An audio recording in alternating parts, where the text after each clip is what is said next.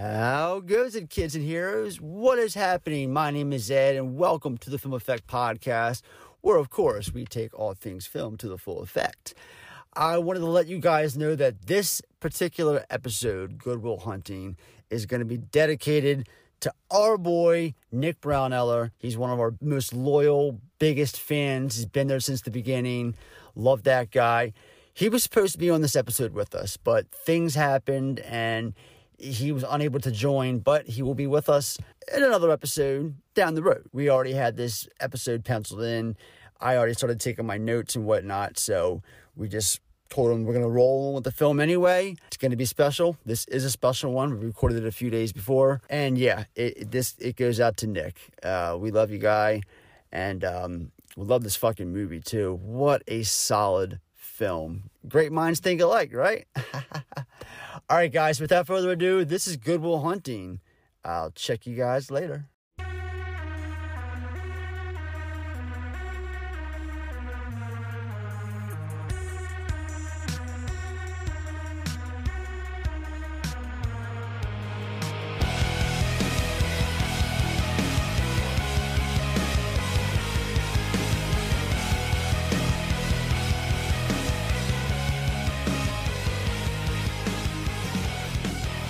Welcome to the Film Effect Podcast. We take all things film to the full effect.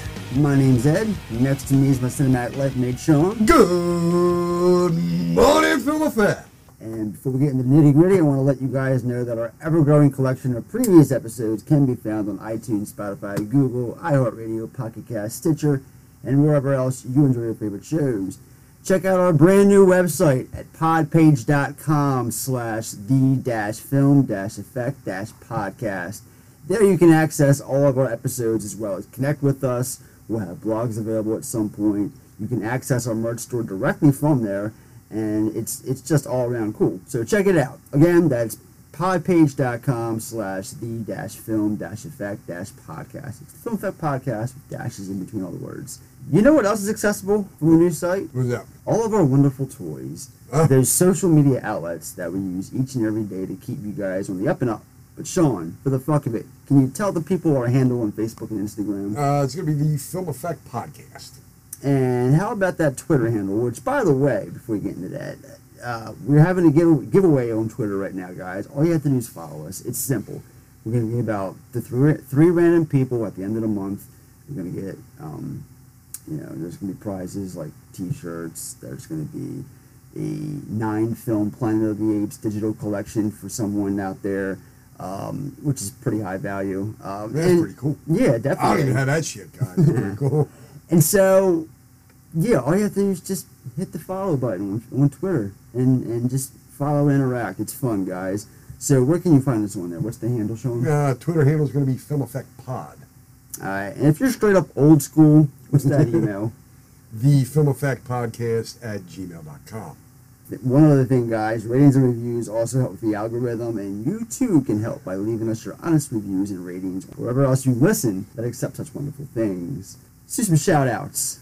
Shout out to his family. Here's my weekly rundown. Best film ever. Uh, this past Saturday, I participated in a uh, little trivia that the guys had over there. Um, Yeah, I saw that. too. Did you watch it? I, I didn't. I didn't. I, I, when you did it live, I was I was asleep. I saw your link in the morning. I, I, I, I, I cruised through the video a little bit. I didn't watch it. Well, spoiler alert.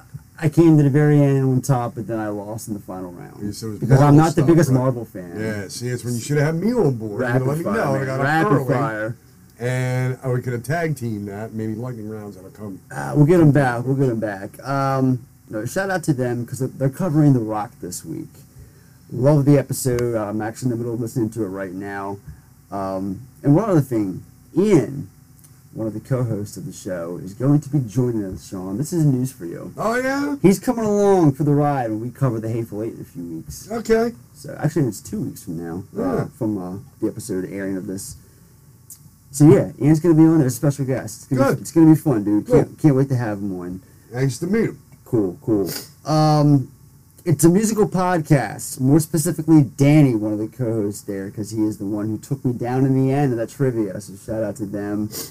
Um, cool little podcast. It's him and his girlfriend, I believe, or fiance, and she's in the musicals, and she's kind of just he's she's getting him in the musicals, and they do an episode on each one that he watches for the first time. I think last week they did Moulin Rouge or something Ew. along them lines. I know it's not your cup of tea. Oh my God, man! I remember my first. It was when I first signed up for Blockbuster Video. Remember, you used to get your you get you got like a you know a, a, a free rental Yeah. with your new membership. So me and Big Daddy signed up for membership and got Moulin Rouge and something else. I literally went back up there the next day, slammed that DVD on the on, on, on the counter and said, "Give me something else." for real. I'm sorry. I've I'm never not a- seen it. I'm not a big Baz Luhrmann fan. I, I, I'm a fan of Romeo and Juliet. Mm, It was just- I don't know. different. Plus, He's- I was that age group when it came. I was 12 when it came out. I don't know. His shit's like candy coated cocaine to me, man. I don't. I just, eh, I can do without him. Um, Geekverse. I just discovered them recently. Um, I believe their Spiral review, and um, I, I've- I've came back for a couple more episodes. It's a fun little show. Uh, Spy Hards covering Taken this week. Excellent show. Go check it out. I had a blast listening to their Argo episode last week, and now they're covering Taken. So, looking forward to hearing that. Uh, Julian at It Goes Down in the PM. That's Julene, you moron, not Julian, Julene. Also, guys, uh, sorry about the audio. That's all me. I was admittedly in a rush for this week's recording, and uh, yeah, didn't really cross my T's and dot my I's and double check everything. And well, it was amateur hour this week. Sorry, I won't let it happen again. Back to our regularly scheduled program. New friend of the show. I met her during the trivia bit. Uh, she's definitely cool people. Uh, and last but certainly not least, Paul and Griff, just because. All right, charting. We're charted in both currently the U.S. and Ireland. We're currently 83rd in Nigeria, 175 in Hong Kong, and new regions, too this week. Yes. Shout out to our new listeners from India and Malaysia. All right.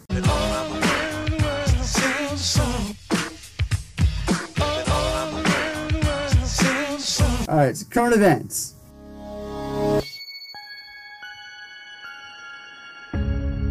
So where are you at, Sean, on charcoal products? Where we stand as it as it is today? Is it Um, too much? Charcoal products. You know, like they got toothpaste with charcoal. We Uh, got it's actually had Body Mandy, wash. Mandy's, Mandy's got the. Uh, it started the as like the, the toothpaste, Uh, but now um, it's like they have face masks. They have I mean, I, uh, look, I'm not gonna lie to you. I use, I use, we, we got one of them charcoal bars in the bathroom. That's about as far as I'll take it, unless I'm barbecuing. Um, and I use that from time to time. But I mean, I'm just, no, that's Manny, man. That's not. So I. Why is there a controversy regarding charcoal? no products? because I'm in the retail Is field and work.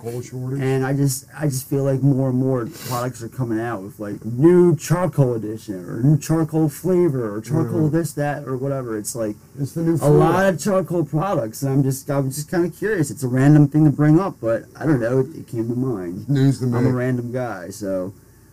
All right. Well, without further ado, weekly recommends. What would you get for a six year old boy who chronically wets his bed? I got two, but how about you? You want to go first? no, you go first. All right. I watched for the first time Warrior. You ever see Warrior? Tom Hardy and Joel Uh, you know, I don't think I finished it. It was like the MMA movie, right? Yeah. Yeah, yeah, yeah. I think me and Big Daddy started. I don't think I Good flick, finished dude. it. Fucking Nick Nolte's I, killing it. yeah, I that know, I know, I know. I remember Did it. not see um, that They were kind of like the Strange brothers that could put in the ring Yeah. together. I, I, I don't know why I didn't finish it. Kurt Angle's in it. Um, it wasn't that it wasn't because it was I was uninteresting. I just you know it, it didn't leave a huge impact, so I can't remember how it ends. And you know, something tells me Edgerton when Edgerton wins at the end. I don't fucking know. Um, so I, yeah, I can't speak much on it because I saw about three quarters of it years ago. Yeah, Um, it came out ten years ago. yeah, so it was but it's it's it's one of the monthly uh, free films up on uh, YouTube. They, they had it in 4K too. So I'm like, yeah, why not? It's free. And also one there that I watched the other day, The Wraith.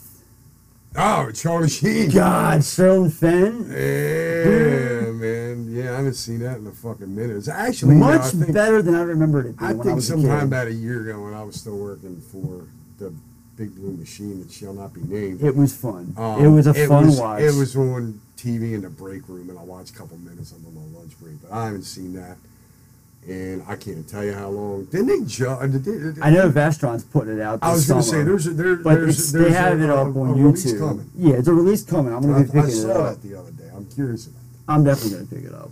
Um, the film was awesome. I had a fun time watching it. Right. It wasn't my first time, but it's been such a long time that you might as well say it was. Um, so how about you? Um, I haven't watched anything since we last broadcasted, but um, I probably mentioned this movie on just about every episode. SOB?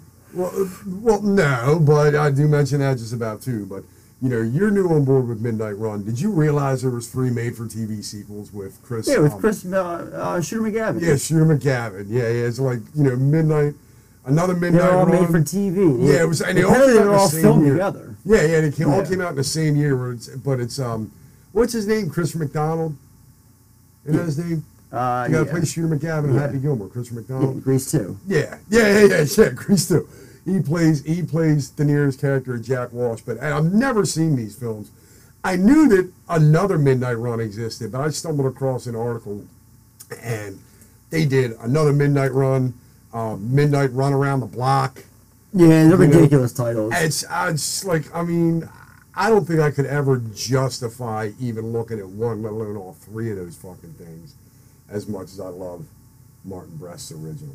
So that's what I got, man. The fact that they did not one, not two, but three shitty made-for-TV sequels to arguably one of my top ten favorite comedies. You're gonna recommend them all, huh? I'm not gonna recommend a fucking one. I'm, I'm gonna recommend you watch the first one three times in the same day. Currently on HBO Max. There you go. All right, guys. So this week's film is just as genius as its titular character, and it also happens to be my second favorite Robert Williams film, next to The Birdcage. This movie will always hold a special place in my hollow heart, ladies and gentlemen. This is Good Will Hunting. Mm-hmm. on the campus of one of America's leading universities. There is a problem on the main hallway chalkboard. It took my colleagues and I more than two years to prove it. I'm hoping that one of you might prove it by the end of the semester. The most gifted mind to ever enter its classrooms This is correct. Who did this? is the person who cleans its floors.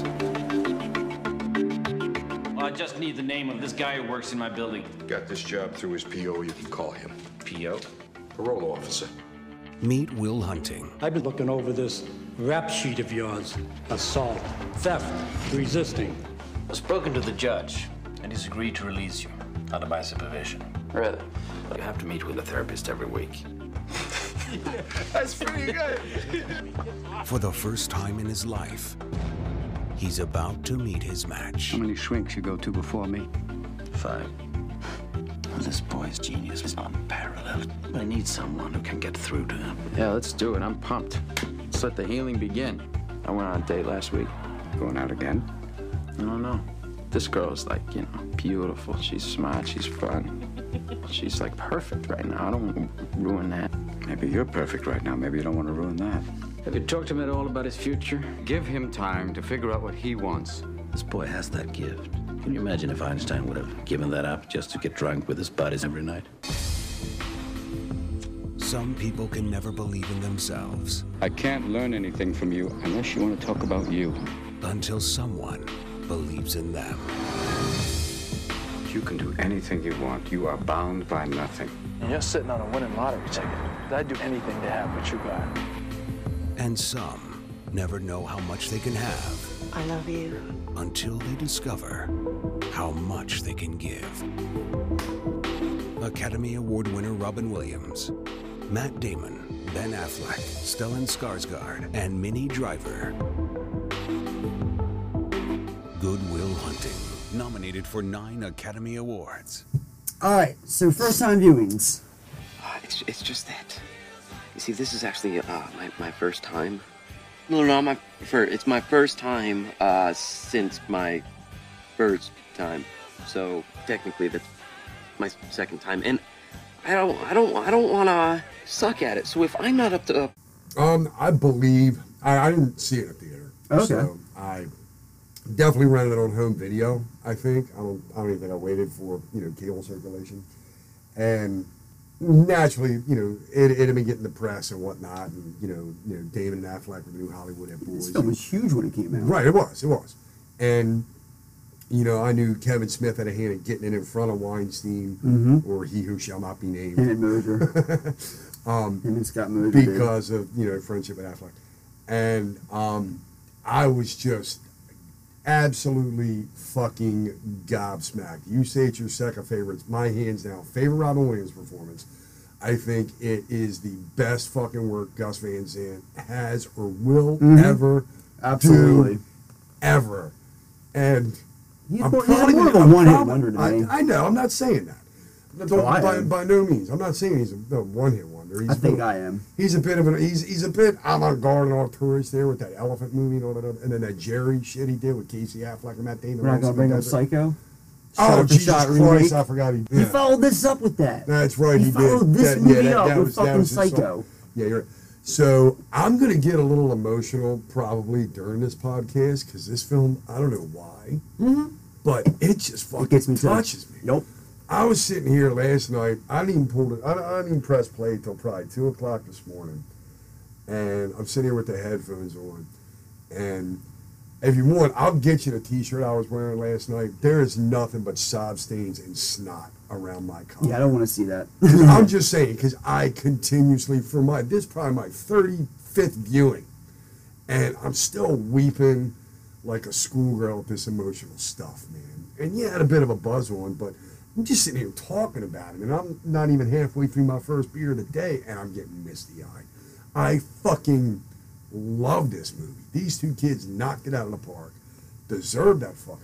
Yeah, yeah, I, I, I, I concur. It's definitely. It's my favorite Robin Williams performance. Yeah, And I, I just like love a lot of his work. too much to say that this is my favorite. I Mm. love them both, but I mean, previous episode, check it out, the Birdcage. It was just me on it at the time, and you can check out me raving about his performance then to find out why I looked at. Mean, that was good. Don't get me wrong. I've actually seen La Cage aux Folles done on stage at a dinner theater downtown when I was in like fucking I don't know. That's awesome. Yeah, it was. Um, I was I think a freshman in high school, and People forget that's a remake. yeah, yeah. There was a French film called La Cage aux Folles, Birds of a Feather. I own it. The Criterion. Yeah, yeah. I've seen I've seen the original once. I didn't see the sequel they did. Me neither. Um, but I at, at the time, my mom was friends with a with a gay couple, and no, so yeah, Ricky was involved in a uh, performance at F. Scott Black's Dinner Theater, which I'm I don't think they're still around anymore. No, right? it's not. Yeah, it's uh, like and and the guy was, and and I met Scott Black several times because I was involved in theater throughout you know throughout high school. Um, this is before I was involved in theater, but the guy come did some stuff in my school. But he was like known for theater around Baltimore. He had like a theater downtown, one in Towson. But yeah, I saw so I saw the you know the French film. Then I saw a live version at Dinner Theater where Ricky played. You know, I forget who he played.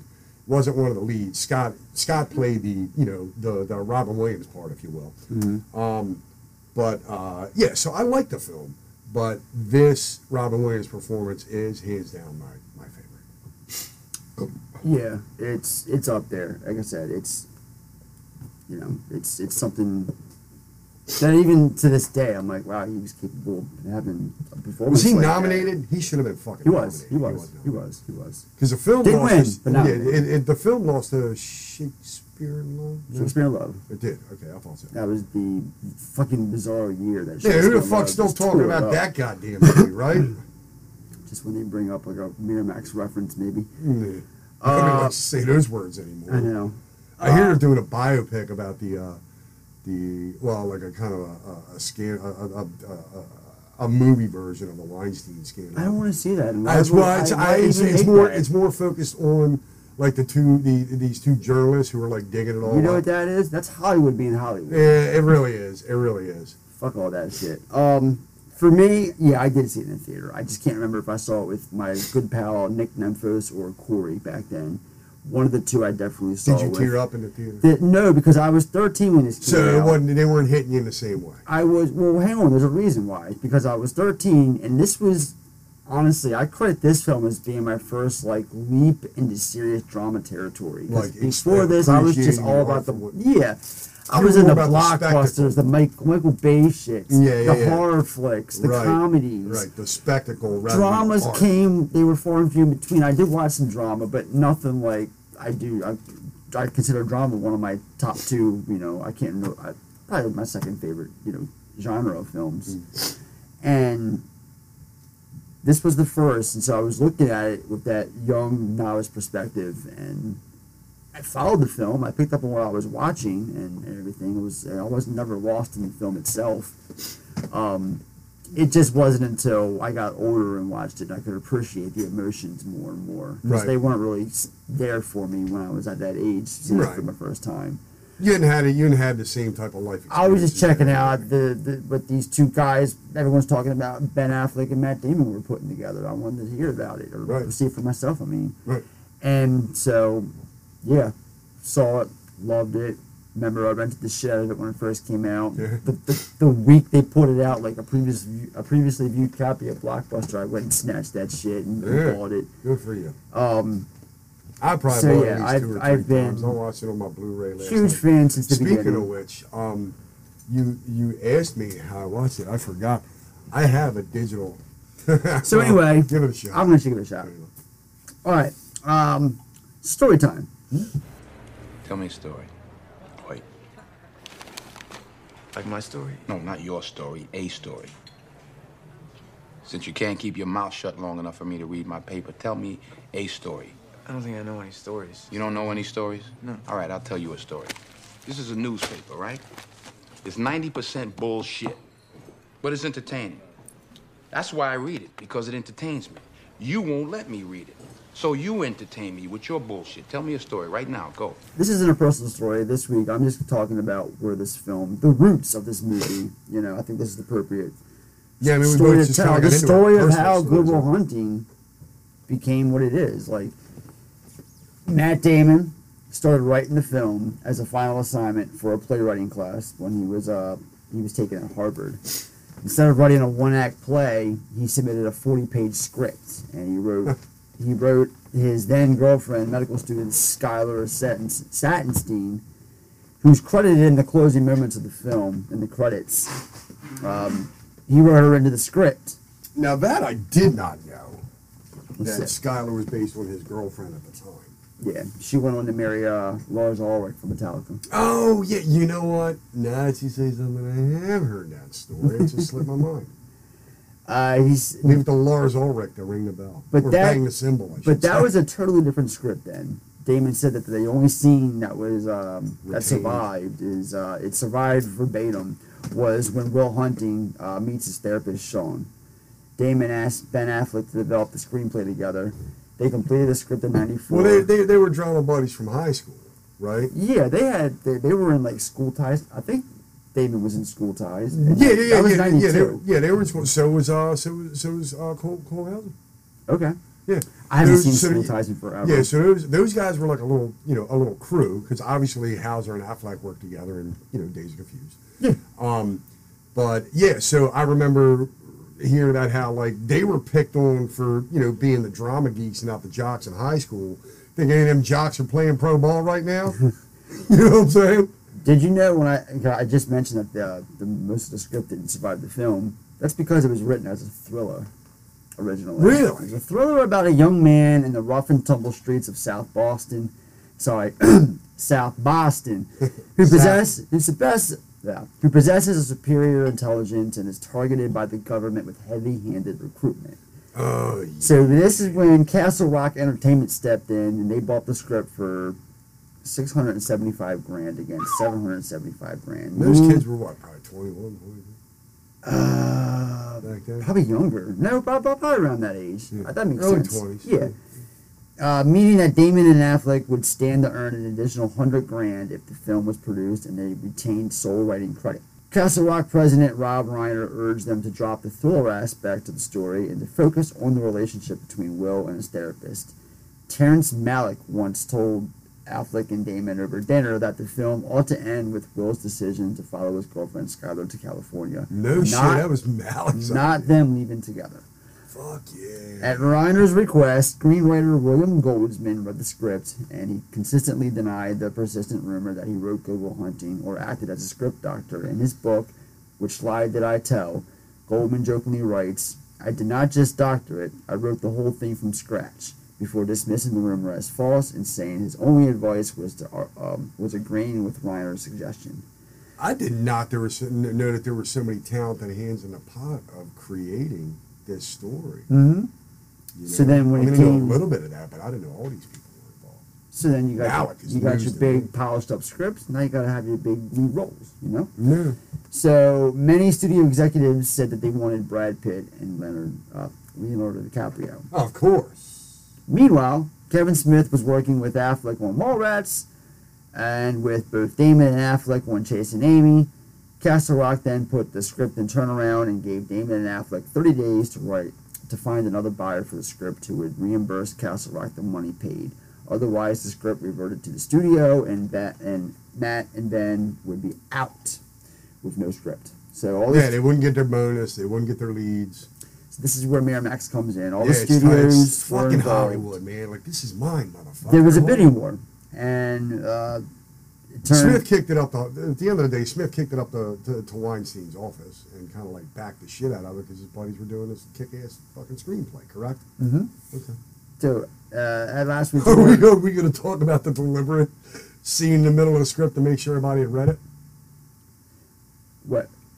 Wait, what? You know what I'm talking about. This is a good time to bring it up then. You're losing me.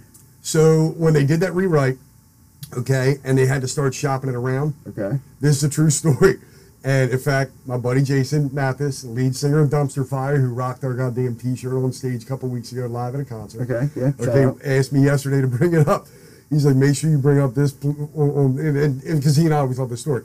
So about three quarters of the way into the original draft that was being shopped around after, you know, Reiner put it back in the turnaround. There's there's a scene where Will starts blowing Chucky. They literally like it's it's like it's Wait, this. Yeah, you did not know this?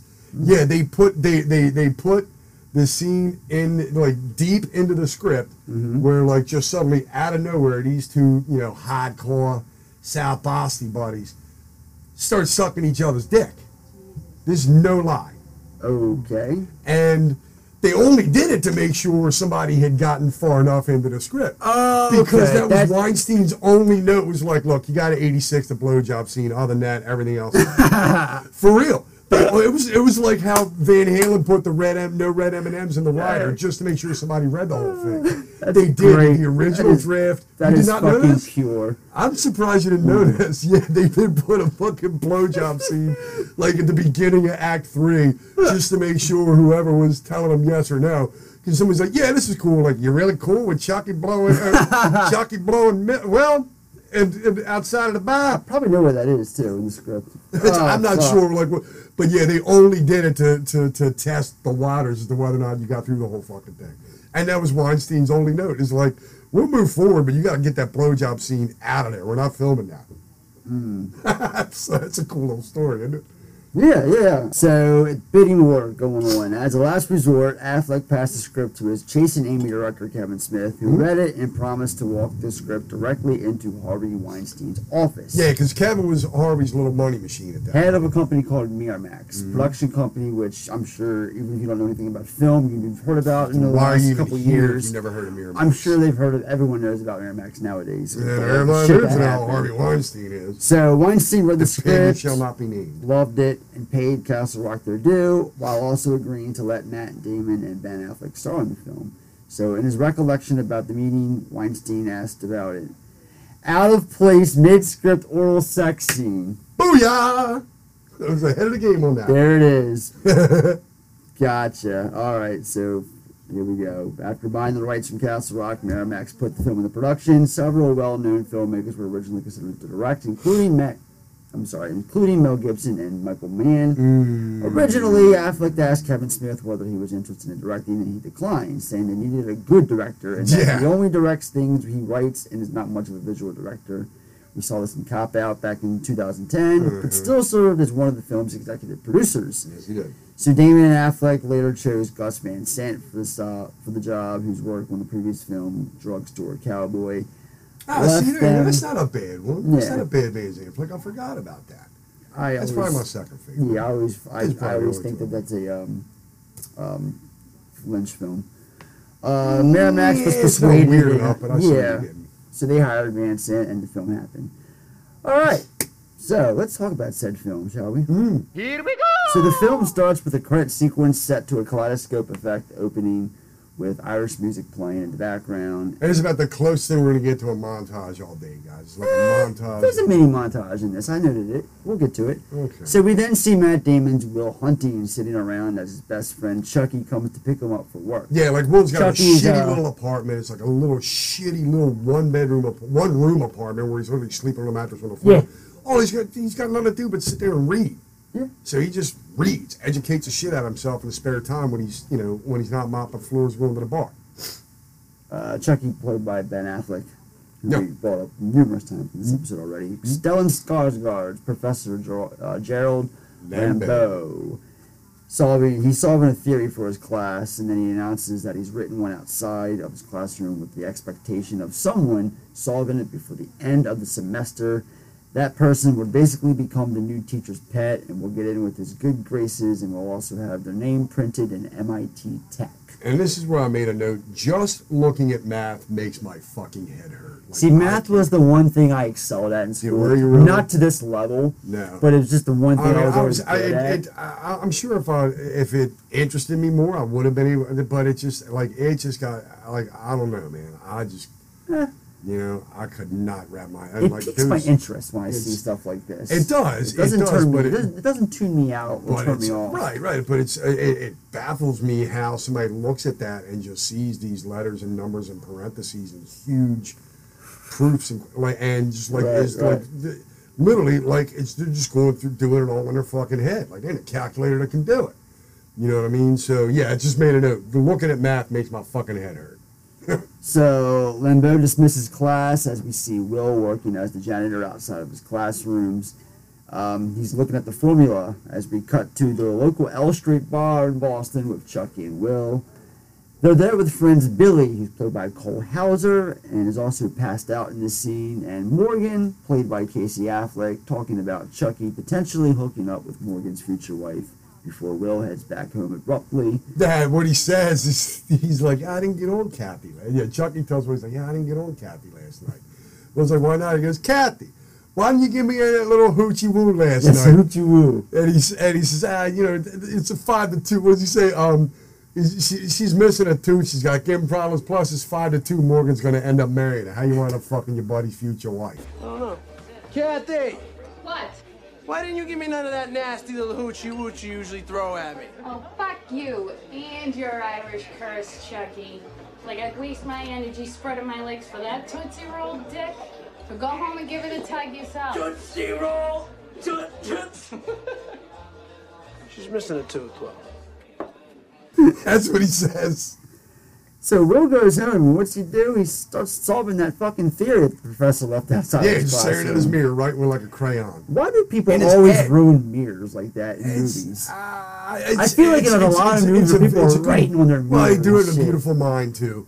We're doing it on the glass. Like, so are you doing it on the mirror? I mean, let's I'm face it. if picking you're- nits, but so what? If, if I can. in a- It's if- my show, damn it's, it. it- it's it's a it's a good visual effect for the screen. But think about Yeah. how many people actually have a chalkboard in their homes. I mean, now everybody's got fucking dry erase boards, but in Beautiful Mind and Good Will Hunting, these guys wouldn't have had chalkboards, but they would have been able to get a crayon and write Or some you could be like you could be like uh, Ewan McGregor in Doctor Sleep and have a chalk wall. Chalk wall, Mm. yeah, that was a cool chalk. Up the ante. So Will's at work, like I said, the janitor of the school, and he's buffing the floor. He deliberately starts mopping in front of the kids that are staring at the proof. Yeah, and then we see him start solving that bad boy. Uh, then we're at the batting cage with uh, Will. They, they turn the, the machine off so Will could throw the balls physically out there. Um, I, I guess they're allowed to do that here. Uh, yeah. Uh, he hits. Yeah, he hit he beams Chucky with a fastball, and then he busts his balls for crowding the plate, as he says. Yeah. Chucky mentions going to a Harvard bar later that Casey's bouncing at. And then he gets hit again, and the two start jabbily hitting each other. Um, and then we see this girl approaching Lambeau. He's at his uh, reunion, his class of 72 reunion. We got this, like, nice little quar- quartet thing. Yeah, it's like a on. barbershop quartet like singing it. outside. I like it. That always brings music to my ears. Um, did you pick up on what he says? to This girl, he kind of like hits her. He picks her up. He's like, You talking about Lambeau? yeah, the fucking girl, because she says, you know, they're there because he says it's Saturday. Right. And she said they didn't want to wait till Monday to figure out who saw the, the, the thing. Because at first he says it's Saturday. What are you doing here? uh, Unless you uh, want to have a drink with me later. Like he had fucking asked her out. Ah, I didn't catch Yeah. that. Have a drink with me I was like, later. oh, you slide dog, you. yeah, well, he seems the type. And Professor Lambeau? Yes? I'm in your applied theories class. We're all up at the math and science building. Come here. It's Saturday. Unless you want to have a drink with me tonight. Maybe. We just couldn't wait until Monday to find out Find out what? who proved the theorem.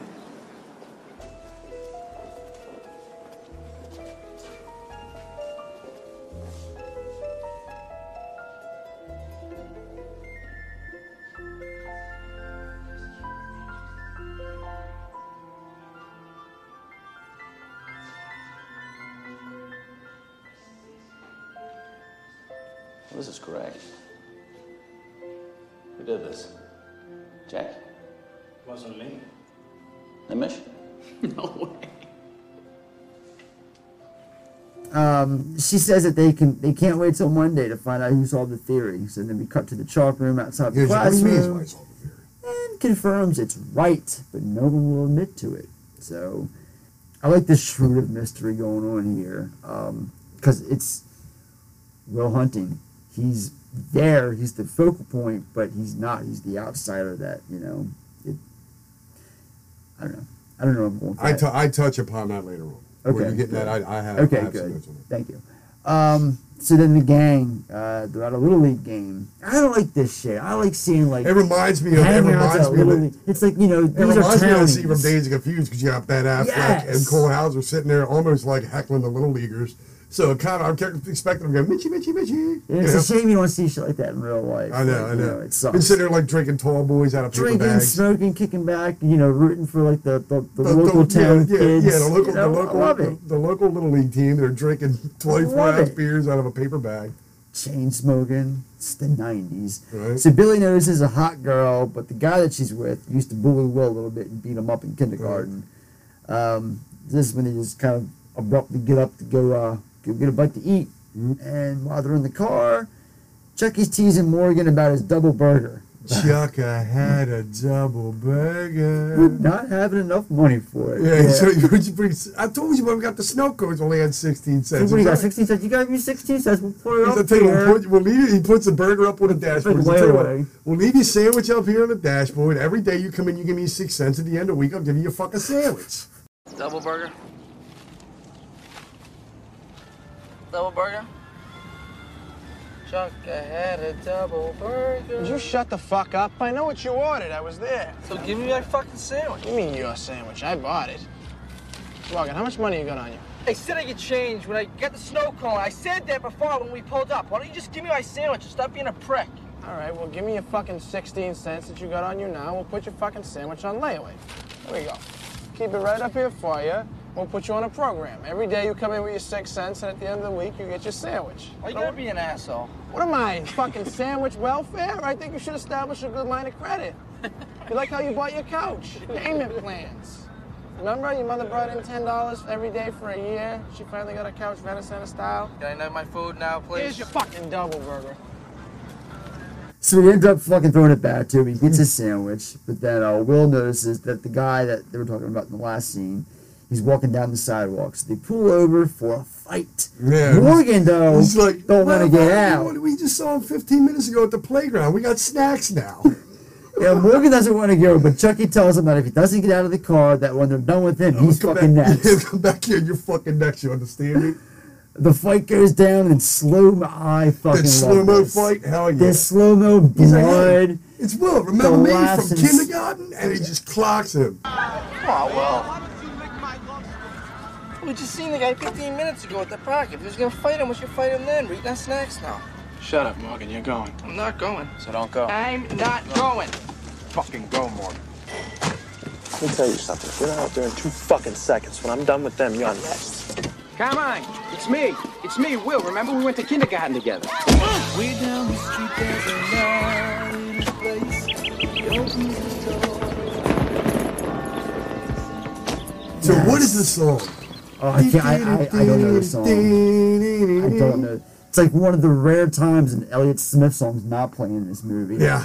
Um, and that's not a knock either. More on that later Forget on. about everything. I forget. That's how So- it goes. But I also want to point out this fucking look that Morgan gives when he finally lands a punch. Like the look of like amazement on his face. he succeeded. And the way like the POV shots focused on him even when he's moving around. Yeah, like, shit. I like, love it. like bobbing and weaving. hmm Uh, Will's not. He, he won't stop beating the guy. Uh, the cops show up. Yeah, he's pummeling him. He's getting back at him for fucking kindergarten. Yeah. So he ends up Beating hit- his kid's ass with a the basketball. cop trying to pull him away, and he ends up hitting one of the cops. Right. So they, they, they lock him up.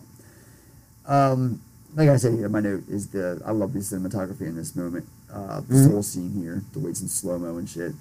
So it's Monday morning with a larger than usual classroom. Oh wait a minute, wait a minute. We skipped over something at the at, at the at, at the playground because I made note of the line of dialogue. It's when they talked about one of her buddies was going to be bouncing at a bar up in Harvard.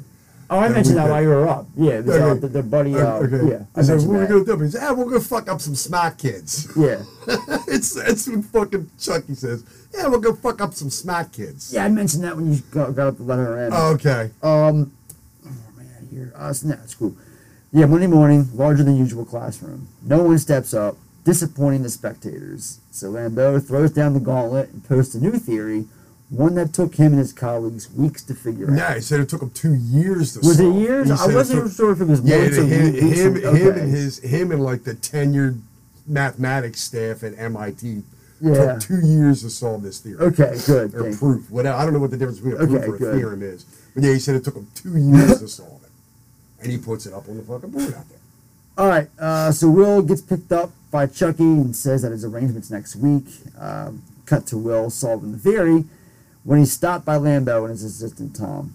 Uh, Will apologizes and tells Lambeau to go fuck himself as he's Lambert's like, you can't graffiti in here. That's somebody. Those are people. That's people's work. Fuck you. And then he just disappears down the corner, ducks in the side, ducks out a side door. Lambeau loses. The thing is, though, Will was right. He answered it correctly, Mhm. leaving Lambeau almost speechless. Exactly. The little fucking janitor kid. Holy shit, the janitor's smarter than all of us. All right, so we're in Harvard now, the Harvard Bar. The Harvard bar. Guys out in the town. Chucky says that he can probably get him a job. Work at his uncle's demo company. Demo, exactly, as they entered the bar mentioned earlier. And Morgan's like, you told me, I, I asked you last week. Yeah, I thought I thought you last week you can give me. Shut up. He's like, you ought to get, you got fired. What do you say? Management was restructuring. Yeah. restructure. And he asked Will why I got fired from MIT. He's like, management was restructuring. Chucky goes down to the other end of the bar to work some magic. He's like, does his little Dance, dance. little dance. We gotta talk these little Harvard honeys down the end of the bar. So he says that he thinks that uh, they were in class together when uh, he, that's right. He finds Minnie Driver's, Skylar, and her friend here, Mhm. and he says that he thinks that they were in class together. Oh, hello. Oh, hello. Hi, how are you? Fine. So do you ladies, uh... Come here often? Do I come here? I come here a bit. I'm here, uh, you know, from time to time. Do you go to school here? Yeah. Yeah. Let's see. So I think I had a class with you. Oh, yeah? What class? History. Maybe. Yes, I think that's what it was. You don't necessarily might not remember me. You know, I like it here. It doesn't mean because I go here I'm a genius. I am Hey. very smart. Hey, how's it going? How are Good. you? How you doing? You want? What, I don't. uh, what class did you did you say that was? History. History. Yeah. Just history. It must have been a survey course then, huh? Yeah, it was. It was surveys. Right. You should check it out. It's a good course. It's it'd be a good class. How'd you like that course? You know, frankly, I found the class, you know, rather uh, elementary. Elementary. You know, I don't doubt that it was. Yeah. I uh, I remember that class. It was um, it was just between recess and lunch. Clark, why don't you go away? Why don't you relax? Why not go away? I'm just having fun with my new friend. That's all. Wait, we could have a problem? No, no, I no, no, understand. no. There's no problem here. I was just hoping you might give me some insight into the evolution of the market economy in the southern colonies. My contention is that uh, prior to the Revolutionary War, the economic modalities, especially in the southern colonies, could most aptly be characterized as Let me tell you agrarian pre-capital. All right, of course that's your Hang on a contention. second. You're a first-year grad student. You just got finished reading some Marxian historian, Pete Garrison, probably. You're gonna be convinced of that till next month when you get to James Lemon. Then you're gonna be talking about how the economies of Virginia and Pennsylvania were entrepreneurial and capitalist way back in 1740. That's gonna last until next year. You're gonna be in here regurgitating Gordon Wood. Talking about, you know, the pre-revolutionary utopia and the capital forming effects of military mobilization. Well, as a matter of fact, I won't because Wood drastically underestimates the impact Wood of social Wood drastically underestimates the impact of social distinctions predicated upon wealth, especially inherited wealth. You got that from Vickers. Work in Essex County, page 98, right? Yeah, I read that too. Were you gonna plagiarize the whole thing for us? Do you have any thoughts of, of your own on this matter? Or do you, is that your thing? You come into a bar, you read some obscure passage, and then pretend you, you pawn it off as your own, as your own idea just to impress some girls? Embarrass my friend? See, the sad thing about a guy like you is in 50 years, you're gonna start doing some thinking on your own, and you're gonna come up with the fact that there are two certainties in life. One, don't do that. And two, you dropped 150 grand on a fucking education you could have got for a dollar fifty in late charges at the public library. Yeah, but I will have a degree. And you'll be serving my kids fries at a drive-through on our way to a skiing trip. yeah, maybe. Yeah, but at least I won't be unoriginal. But I mean, if you have a problem like that, I mean, we could just step outside. We could figure it out. Oh man, there's no problem. It's cool. It's cool. Yeah. Cool. Fucking damn right, it's cool. How you like me now? and then uh, Clark, this guy with a little ponytail, shows up. You know who he's played by? Uh, uh, yeah, it's Dean Winter's brother. What's okay, that's what, that's what I was getting I know at. it's, yeah, because Dean it's Winter's like my Scott my doppelganger. Scott, Scott, Scott Winters? Winters. Yeah. Scott Winters, yeah, because Dean Winters, a lot of people say Dean Winters like my doppelganger. People tell me I look like Mayhem from those. Because they were actually on um, Oz. They Oz played brothers. They were played Ryan and Cyril. Robbie. Yes, sir. Yes, okay. Know your shit. Yeah, I Very know my. Dean Winters stuff, man. Dean fucking Johnny- it's Johnny Gavin. It's it's mayhem, guys, from the fucking Allstate commercials. Johnny Gavin from FX. I mean, uh, from from. It's uh, Rescue Me. Rescue Me. Johnny yeah. Gavin. Yeah. Come on, Tommy. I, I can't. That's my best impression. Yeah. Tommy. Yeah, he said a little bit like Dean Winters. I'll give it to you. All right, so was all right. Um, my only note here is fuck. I love this movie. Uh, so Skylar comes over to Will and calls him an idiot for waiting 45 minutes Yeah, for him to come over. for you to come over there for 45 minutes. He's tired. I think I heard. She said she's tired and wants to go home before introducing herself. She says that she needs to go home because she's got to be up early so she can waste some more money on her overpriced education. So she gives him her number and says that they can go out for some coffee sometime. It's just, I love his fucking response to It's, this. yeah, well, you know, we can go eat a bunch of together, he's a couple caramels. car- He's a bunch of caramels. Since it's just as arbitrary Just as as drinking arbitrary. coffee. Drinking coffee. Yep. So then, as uh, the guys are out on the street now, and they walk by this diner, and they see Clark and his gang from the last scene sitting Will just knocks on the window. Yeah. Clark looks over. He's like, "You like You apples?" like apples? Slams a napkin up. He's like, "I got, I a got a number. number. How you I like them apples?" Wait, hold on. Skiing trip. I should have beat that little bitch's ass.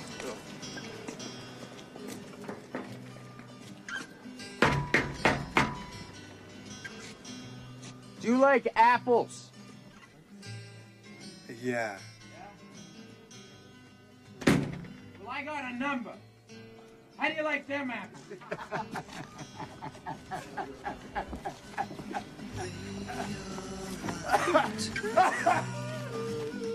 Now you know where that comes from. Affleck and Damon used to do that back and forth to when they were picking like that was like Right. they were ribbing on each other and Right. all the, the kids in school in South Boston back in the day. That's another point that me and Jason were talking about on the phone yesterday when I told him we are going to be covering this. Yeah, the how you like them apples thing came from like a little childhood thing that Affleck and Damon used to do in the streets of Boston. Makes sense. Childhood friends. Yeah, yeah, yeah, yeah. Uh, we have our little goofy shit. so Lambeau and his um, Lambeau and his assistant ask Will's boss for information, but he can't give it to him. I love this, the, the assistant here is like, but this is Professor Lambeau, and this is Professor Hayes. Yeah, he just points to the other jan, the other head janitor. This is Professor Hayes. He ends up giving him uh, Will's uh, PO information instead before calling him an asshole as he's leaving. um, it's random too. He's like, asshole. so Will is in court and he's speaking in his own defense. Yeah, he's making good points too. Spitting quotes, dropping verbal bombs all over the place. He's here. like, uh, uh, liberty's the soul's right to breathe. You know, he's got, again, it's got great fucking dialogue. The fact that these two crafted it, pretty I much know, that's all I was sleeping thinking. on each That's other's all I couch was in their early how 20s. these two like, thought of this shit. Yeah, yeah, you guys, you guys just wrote your ticket for the rest of your I mean, this screenplay is essentially just you know, say what you will about Will's. you know some of the shitty movies they may have made that you don't like, and let's face it, both Damon and Affleck have made missteps in their careers when they got into the game because they played the studio game. But this cements it back to why they have a career today. Daredevil 2003, baby. Ride or die. I'll take that film to my grave. so the judge can't believe his rap sheet and then recites all of his quotes and passages that help him get them out. Is the guy Like, playing the judge anybody? Because he kind of looks familiar to me. No I think this that's I just because he's got a unique look with Maybe. the curly fucking white guy Jheri curl. or Yeah, just typical white dude. Um, but since he hit a cop, this particular judge ain't letting him slide. Right. And says motion is dismissed and is denied before setting his bail at fifty grand. Thank you, Your Honor. Will's polite. Like, he, Yeah, he he lost is, the he case, is. but he's not cocky about it. He could be, but he's not. So this is where Will calls Skylar from jail. Um, Harvey walking by. Hold on one second. Hey. What's up, baby? Want some of my ass? Harvey, I remember you from Juvie. How you doing? What you doing? I got him from Juvie. Yeah, some little, little like incarcerated drag queen. What the fuck does queen. Harvey say? Um, he Something lifts his his shirt ass. up. He's Yeah, like, you want "Boy, some of that ass? I know you want some of Harvey, ass. I remember you from Juvie. Why does Harvey look to me like um, James Ransone? A little bit, yeah. He looks a little bit like I thought it was him. At no, no, no. Ransone was still Like living Ziggy. in town, dude. He was still living Yeah, downtown. he's still local. Yeah, he was still shooting dope downtown. Uh huh. It He was- looks like it. That's he why I kind of asked. Yeah, yeah. It's, it's not Ransone. No, Ransone was still shooting dope on the streets of Baltimore City back then. Man, that guy had a turnaround. Yeah, he did. Good for him. Oh hell yeah. Little Ziggy Sobotka. Little Ziggy. Um, so he asked if he, if, yeah, he asked her if she's pre-law By any chance. before we see him getting taken into a private room he's see, it's- introduced to it's- Lambeau. I was I was thinking it's not his one phone call because he's already in jail. He just got to use a payphone, you know, memorize Skylar's number and took a shot. Right. He tells about the photographic memory. That's how Right. it's brought up. Right. Uh, so he says that um, Lambeau spoke to the judge, and he's agreed to release Will under his supervision for two condi- under two conditions. Number one, they meet once a week and talk math, and make sure he's doing okay and he's working. And two, he has to see a therapist. So if he fails to meet either, he'll have to serve time. Will says that he'll do the math, but he's not meeting a therapist. And then we cut to Will and Lambeau together, some doing some math and theory work. And they're like they're like math rock stars. Like yeah. they got a they're sitting there staring at the at this huge proof theorem thing on the chalkboard that makes my brain Will ache ha- while I'm looking at it. Will has a gift. Yeah, Will's definitely got to give. He just sees it and just does it because he stands up. Because like they're both staring at it, and, and then Will just stands up because he's got yellow chalk. Lambeau's got white chalk. Will stands up and just like makes a couple of marks on the chalkboard, basically solves it. Lambeau gets up, scratches something out, and and Will, you know, counters that with another, you know, whatever Lambeau's throwing up there in a split second. Will solves that next part of the Right. problem, you know, and then they do that really cool swing around low five. That's yeah, You know, that's- that. They solve it, and And there's a subtle moment too where they're sitting down together and he puts his arm around. Yeah, he puts his arm and, like, around pats his head. Like, they're they're proud. Yeah, he Yeah. rubs he rubs the back of Will's head. Yeah, yeah, a little bit I- of like paternal instinct coming out of Lambeau. So I wrote here, Will. I wrote here, Will has a gift and he's and can easily figure out everything that Lambeau gives him. And then I have my note: Lambeau is kind of obsessed with Will. Well, yeah. So we get a mini montage of Will fucking up all of his meetings. Oh yeah, okay, I got yeah. 'cause It's sort of a montage. It's sort of yeah, because they're like they're they're quick because you know who's playing the first therapist? Who is a director? I don't know who. George though. Plimpton. Martha, Martha Plimp- Plimpton's father. I know- I know. Martha. Yeah, he's more of a humorist, very dry humorist. He was kind of like reminding me of Spalding Gray used to be back in the eighties. Yeah. but yeah, that's George Plimpton because he says uh, it's called a ballyhoo. yeah, put, dancing in the club, boom, boom, and I love his little his reaction. He's like, boom, boom, boom. Boom, boom, boom, yes. Yeah, he's very like like uptight, like stuffy mid fifties, upper class white guy, like just completely out of touch with that So generation. this one, he intentionally flubs with the story of dancing in the club before accusing him of putting in the rough. Yeah, he's accused. He's like, "Do you find it hard hiding the fact that you're gay?" He's like, "Well, I don't know what you're talking about." He's like, "I don't give a damn if you putt from the rough." Second one, he fucks up by telling a story of being touched down below while being hypnotized before he breaks into afternoon delight. it's because we can make a lot of love before the sun goes down. and then my note here is enter Sean Maguire. That's yeah, but, but it's it was hard. I had to write my own name multiple times throughout the notes, you know. But I made a big underline with an exclamation point, Sean, because you know he's teaching his class, and the class is obviously just spaced out, Yeah. uninterested. Most of them are probably taking this psychology as like a you know requirement filler course. They're really not, you know, pursuing it, and you know, he's just got he like delivers, and some of this had to be like Robin Williams ad libbing. I know he ad libs a little bit in this, Maybe. including including the famous line. Um, but uh, I like how the bell rings at the end of class. Well, no, Gerry, I'm getting ahead of myself. Gerry shows up, and Sean introduces you know his you know former college roommate and you know Harvard graduate uh, Professor Gerald Lambeau. He tells him, "You guys are in the presence of royalty." He's a Fields Medal winner. Yeah.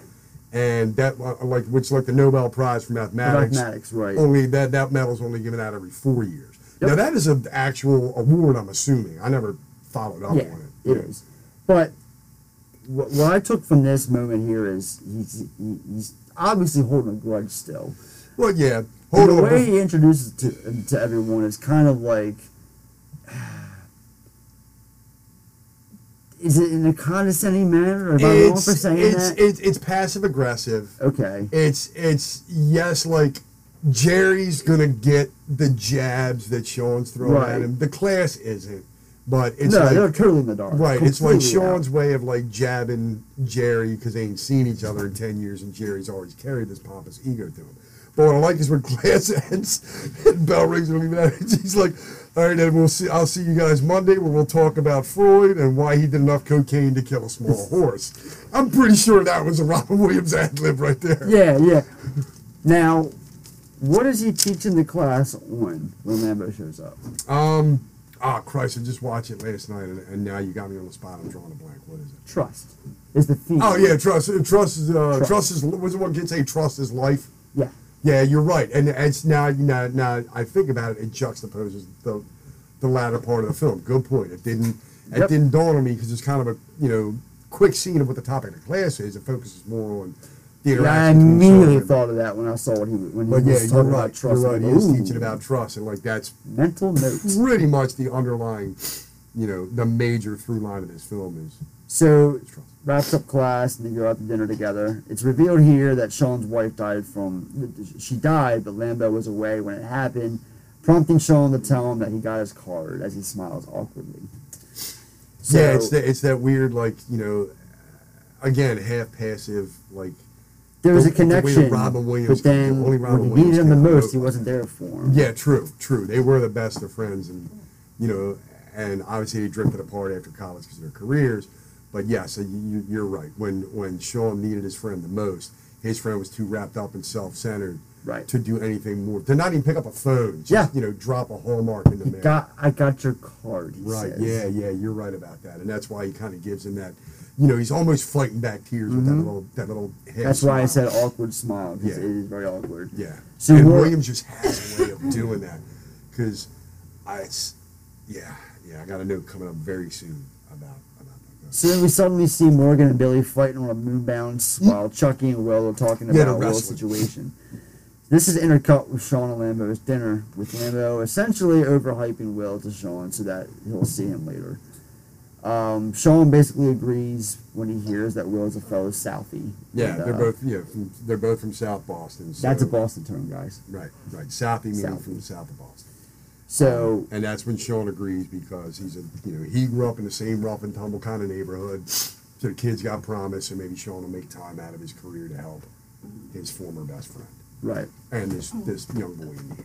Um, so Sean and Will's first session goes down here.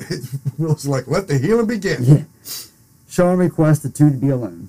including Limbo, to be Right. out. Yeah, yes. So, Everybody leave the room. At first, Will tries doing his thing, but Sean competes with him over books. Yeah, he's like talking about talking about it. You read all these books? Yeah, I had to.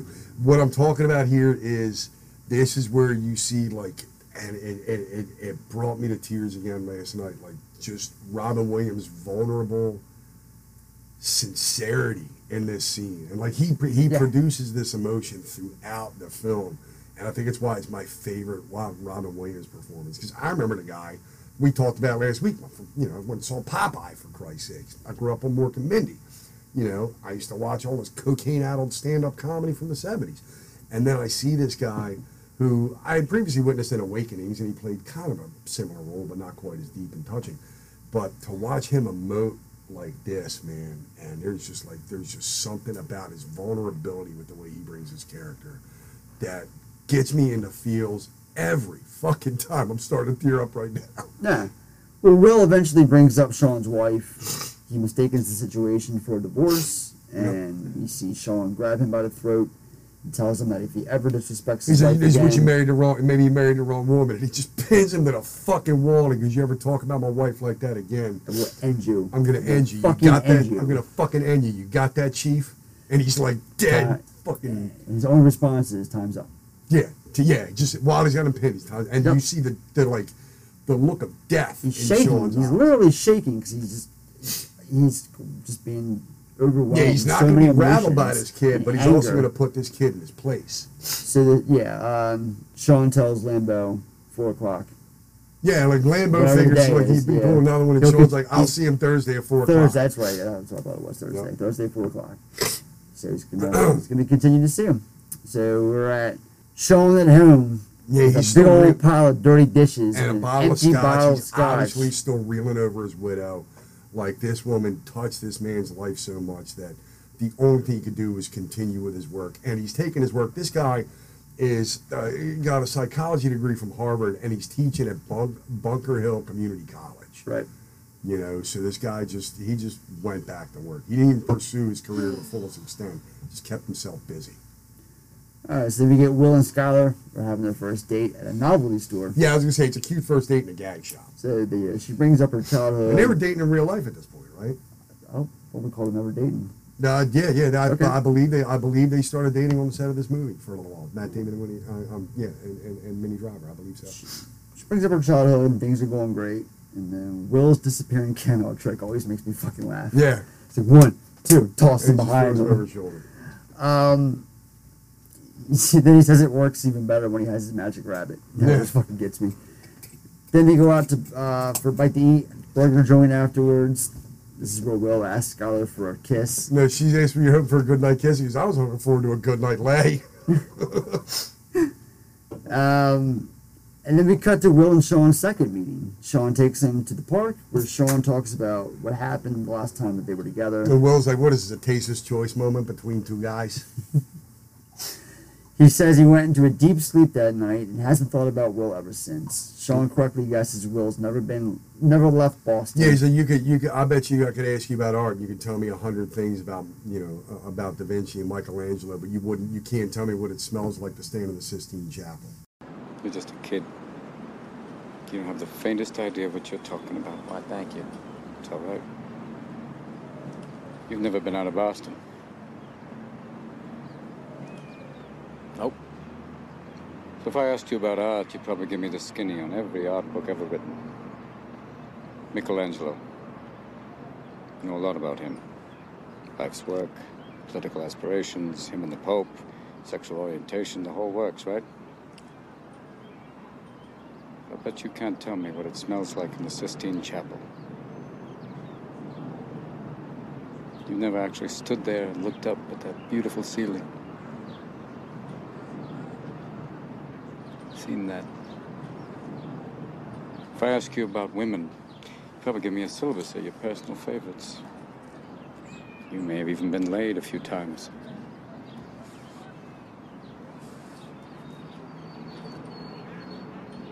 But you can't tell me what it feels like to wake up next to a woman and feel truly happy. You're a tough kid. I ask you about war, you'd probably uh, throw Shakespeare at me, right? Once more into the breach, dear friends. But you've never been near one. You've never held your best friend's head in your lap and watch him gasp his last breath looking to you for help. I ask you about love, you'd probably quote me a sonnet. But you've never looked at a woman and been totally vulnerable. Known someone that could level you with her eyes. Feeling like God put an angel on earth just for you. Who could rescue you from the depths of hell. And you wouldn't know what it's like to be her angel. To have that love for her be there forever. Through anything. Through cancer. And you wouldn't know about sleeping sitting up in a hospital room for two months, holding her hand, because the doctors could see in your eyes that the terms visiting hours don't apply to you. You don't know about real loss, because that only occurs when you love something more than you love yourself. I doubt you've ever dared to love anybody that much. I look at you, I don't see an intelligent, confident man. I see a cocky, scared, shitless kid. I made a note that um, Sean actually cracks Will a little bit. Like he he starts cracking through that wall in this scene. Yeah, we start to see it here. Absolutely. It's like Will's starting to let his, you know, guard, not only say let his guard down. No, I wouldn't say but, either. But ease up on his defense a little bit Mm. because he finds okay somebody other than you know Chucky Morgan and Billy actually give a shit about. Um, Sean is laying into him Yeah, hard. yeah, he's like you don't know Holy what it's like fucking to, shit you on know, my to, to love somebody for what ten years, be married to him, and then to watch him die of cancer for seven for several years, and then he tells that part about where the nurse comes into the room and says, "Visiting hours don't apply to you." Man, that fucking moves me. Yeah. The way he delivers it. I told you I was gonna get weepy, man. I love this fucking movie. Chucky goes to pick Will up for work with a coffee in hand for him, and uh, at, at work, it's, it's pointless. We just see him pick him up with the coffee in hand, and then they'll toss and send the blocks down to the ground, just establishing what they're doing.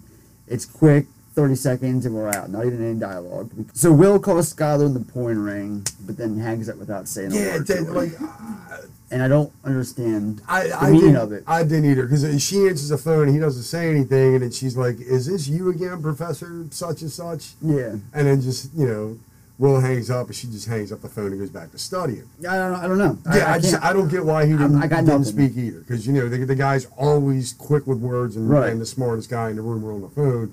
But suddenly he's chickened out. Maybe he's starting to think back to what Sean said about his wife, and maybe he's having second thoughts. Is, is Skylar this one, or maybe she's not? Should I? You know what I mean? Maybe that's what's going through his head. In the words of Silent Bob, I got nothing. I got nothing. So Sean and Will they're having another meeting. Uh, Will goes to light a cigarette, but is told now that there's no smoking, even though the last time he was able to. But whatever. The, the Hey, two just- sit for an hour and speak nothing. Radio silence. Same with the next meeting, up until the end when Sean falls asleep, but then wakes up to Will telling him a joke about coffee and a blowjob. This leads to them talking about Will's love life. They have a laugh about Sean's wife waking herself up from farting. And you know that was that was Williams completely ad libs that whole scene. Oh, really? Yeah, yeah, yeah. It's Oh, fact. shit. Yeah, it's, it's a little. It's it's a it's kind of a you know a known fact, and, and I caught it again last night. That whole monologue about you know his wife farting in her sleep, waking herself up. You actually see the the camera jiggles a little bit because the cameraman is actually laughing during during production because Williams I'm- completely ad libs that. I believe it's here that's revealed that she's only been gone for two years. Yeah, it's only been a couple of years that she That's it. passed away.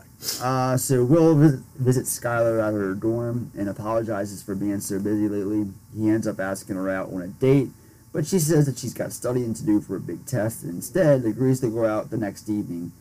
Knowing yeah, she's what got to figure out how to map some sort of biology I like this is clever. Knowing what what the She just says. "I've got," and she speaks in like like technical, like medical mumbo jumbo. Will knows it. It's nothing Right. for Will. Yeah, she just drops like, "I've got to, you know, graph this Edinburgh point that we talk about like DNA He, or he gets to agree for the next night to go out, but then he's like, "Fuck it." then he just, just, goes out. He goes out. answers diner, everything, gets, a- gets a sub and, and a coffee, and, and solves it like based on just what she told him. You know.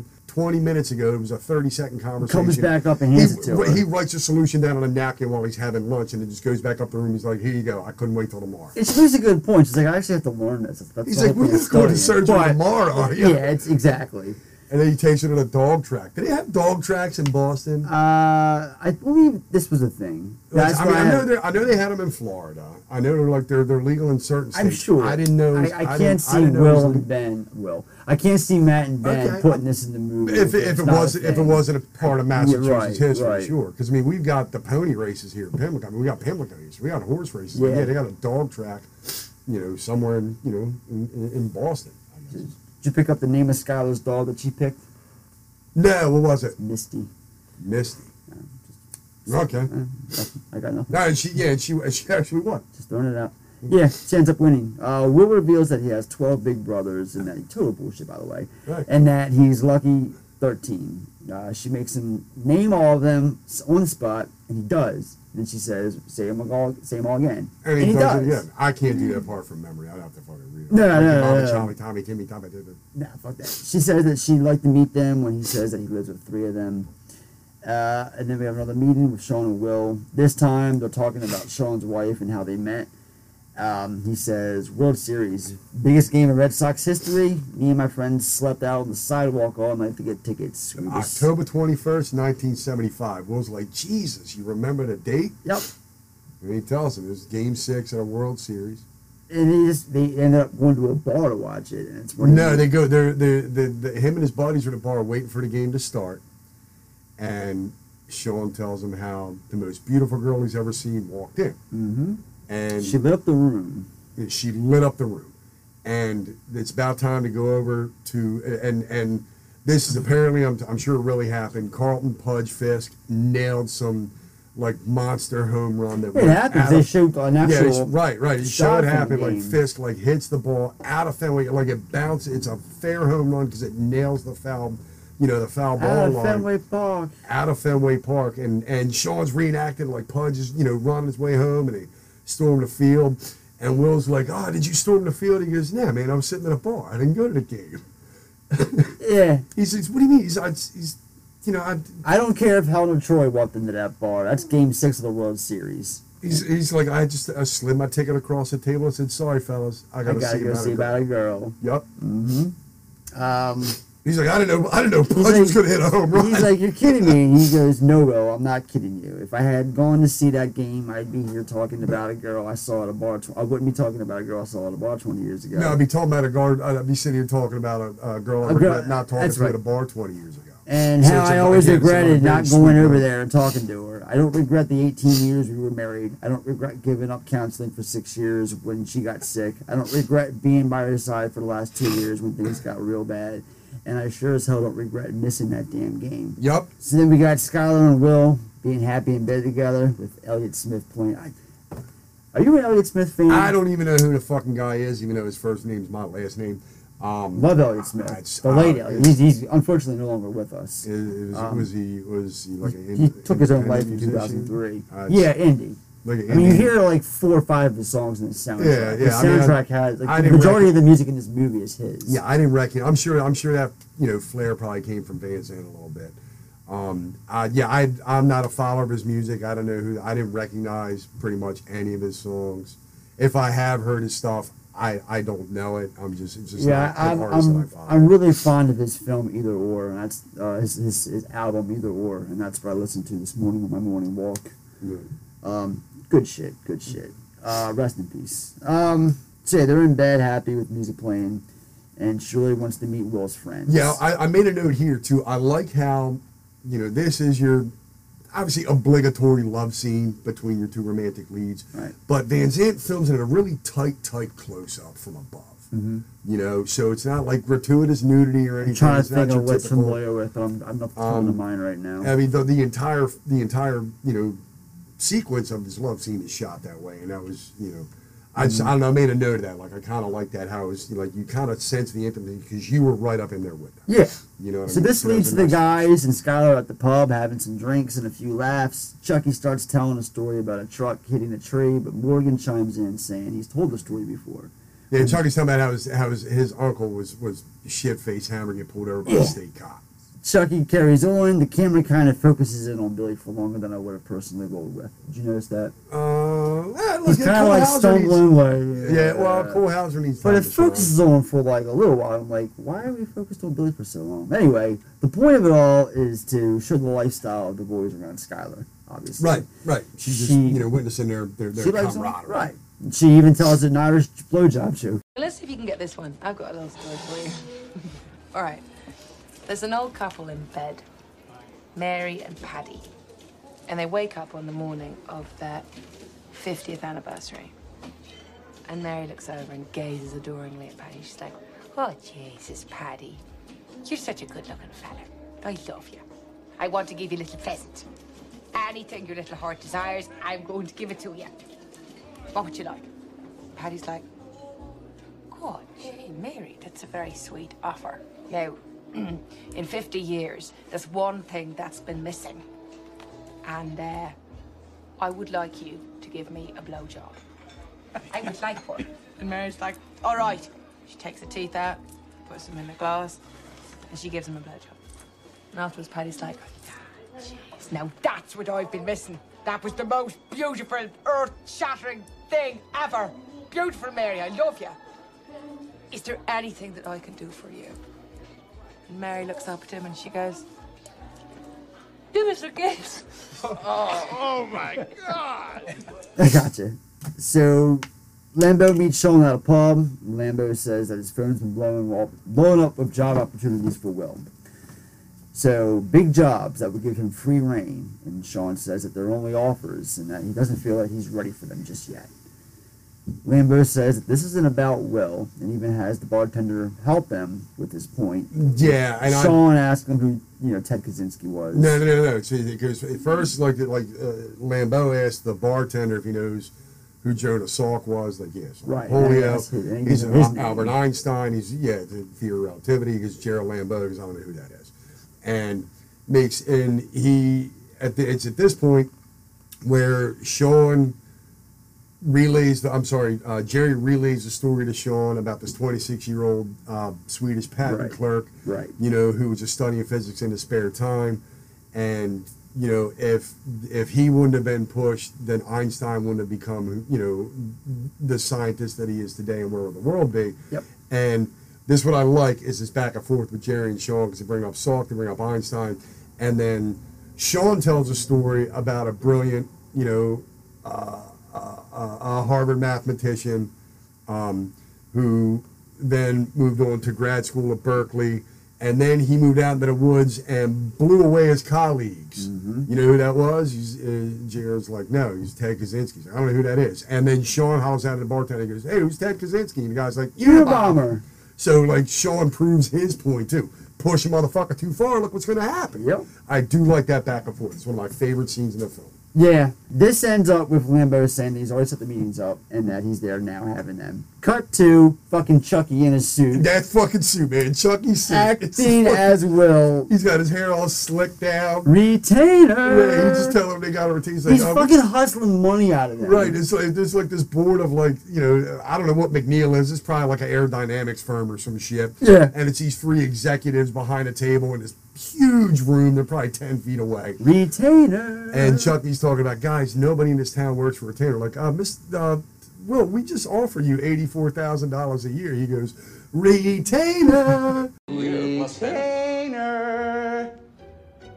Retainer. And then, dude, And then when he gets it, he goes, "Let me tell you something. bucks." You're suspect." Right, you know, he, goes, he says it's going to cost him 200 bucks. They start coughing up, and the one guy's like, Well, I got $73. Yeah, The other guy got? next to him is like, Will you take a check?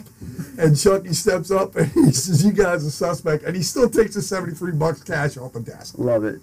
Well, I don't think I, I can. Uh, uh, Larry, I've got uh, $73. will you take a check? Let me tell you something. You're suspect. Yeah, you.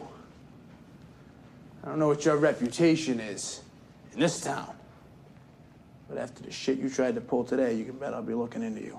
So Will and Skylar are having lunch while she's studying. She won't let him do the work for her and tells him that it's important that she learns everything for herself.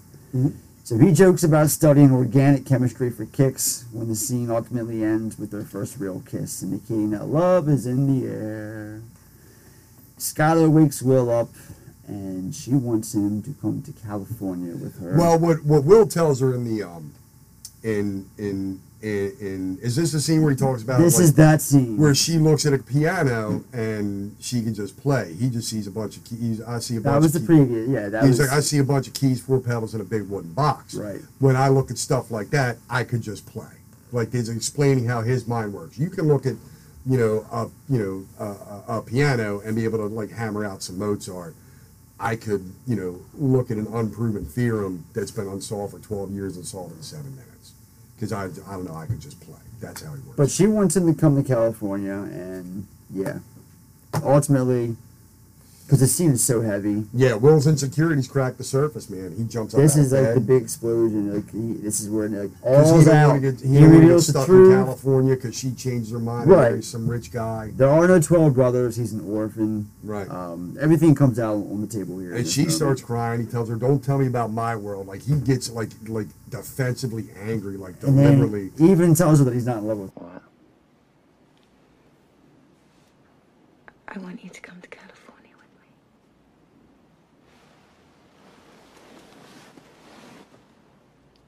me. You sure about that? Oh, yeah. Yeah, but how do you know? I don't know. I just know. Yeah, but how, how do you know? I know because I feel it. Because that's a really serious thing you're saying. I mean, I, I know. you could be in California next week, and you know, you might find out something about me you don't like, and you know, maybe you wish you hadn't said that. But you know, it's such a serious thing that you can't take it back, and now I'm stuck in California. Someone doesn't really want to be with me. Just wish they had a take back. A what? What's the take back? I don't want to take back. I just want you to come to California with me. Well, I can't go to California. With you, so. Why not? Uh, one, because I, I I've got a job here, and two, because I live here. Look, um, if you don't love me, you should just tell me I'm not because it's saying I such a. don't love you. Then why? Why won't you come? What are you so scared of? What am I so scared of? Well, what aren't you scared of? You live in this safe little world where no one challenges you, and you're scared shitless to um, do anything else. Don't, because don't tell me about my world. Don't tell me about my world. I mean, you just want to have your little fling with like the guy from the other side of town. Then you're gonna go off to Stanford. You're gonna marry some rich prick who your parents will approve of, and just sit around with the other trust fund babies and talk about how you went slumming too once. Why are you saying this? What is your obsession with this money? My father died when I was 13 and I inherited this money. You don't think every day I wake up and I wish that I could give it back? That I would give it back in a second if it meant I could have one more day with him. But I can't. And that's my life and I deal with it. So don't put your shit on me when you're the one that's afraid. I'm afraid. What, what, what am I afraid of? What the fuck am I afraid of? You're afraid of me. You're afraid that I won't love you back. You know what? I'm afraid too. Fuck it. I want to give it a shot, and at least I'm honest with you. I'm not honest with you. No. What about your twelve brothers? No, you're not going. You're not leaving. What do you want to know? What? That I don't have 12 brothers? That I'm a fucking orphan? No, you don't want to hear I that. didn't know no, that. you don't want to hear that. You don't I want to hear that I got it. fucking cigarettes put out of me when I was a little kid. didn't that know this that. isn't fucking surgery, that the motherfucker stabbed me. You don't want to hear that shit, Skylar. I don't do wanna don't hear tell that. me you want to hear that I shit. want to hear it because I want to help you. Because I Help want to be me? with What the fuck? What do I got? A fucking sign on my back that says save me? No. Do I look like I need that? No, God, I just want to be with Don't you because bullshit I love you. Don't bullshit me. Don't you love you. fucking I you. bullshit me. I love you. I want to hear you say that you don't love me. Because if you say that, then I won't call you. And I won't be in your life.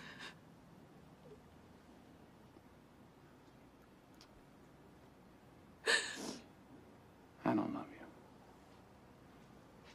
Exactly. His Way to get it. insecurities. Um, Insecurities crack the surface. So it's a rough scene. Yeah, it's and I just have my notes here just says this scene dot dot dot. Yeah, it's some heartbreaking honesty, and Will lies about not loving her, but Right. it's very heartbreaking honesty. That I don't love you anymore. Bit's kind of like the final nail in the coffin. Right, pushing she- over, the push off. She just, you know, sits down in the bed and just balls her eyes out. Wow, yeah, it's it's it's a wow moment. She Mhm. does ball her eyes out for Yep, sure. Yep. So we got Lambeau meeting with Will about his work. Will assured him that it's right and that he just wants to have future meetings at Sean's office because of the commute. He then says that he was too busy for the meetings, but then he sent his best associate in his place. And Will's, that's when Lambeau's like, you know, you do what you want on your own time. I'm going to set these up for you. It affects my He reputation. wants appreciation. Right, right. And it's a little, uh, you, obviously, you see a little bit of controlling jealousy coming out of Because Lambeau. Will looks at everything that Lambeau's given him as a joke. It's easy. You know how fucking easy it is. He, he, Yeah. You know, It's too easy. It's a fucking joke. Right, because Lambeau's looking over whatever's on this, you know, you know, two or three page, you know, paper that Will turned into him, and he's questions like, "Did you?" And Will just keeps going, "It's right."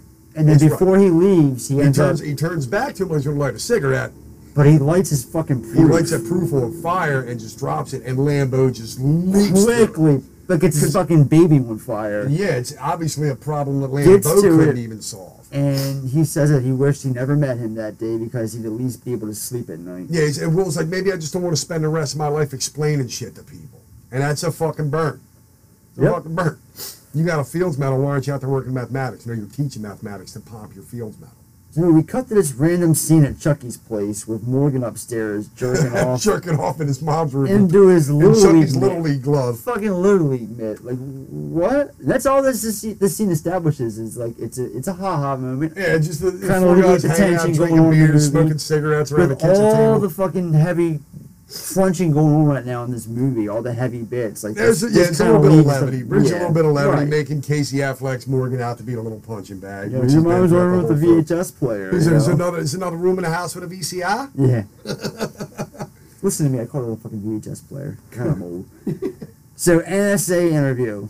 Um, you got notes for this? I didn't really write that many down. Um, well, so it, it starts with um, with Will sitting there for the for the interview, and it's it, it, it starts with him sitting in front of you know this this board of uh, directors, if you will, Right. with National Security Agency, and Right. Will brings up how you know they're they're they're seven times bigger than you know the FBI and the CIA, and the guys pretty much confirm this, and they have a little back and forth, and Will keeps giving them reasons, and they, and the guy's like, well, you're instead of you know why instead of the guy says, well, why shouldn't you? Then why shouldn't you work for the NSA? Right. And this is where and this is where Will does arguably my favorite monologue. You ready, guys? They said yes.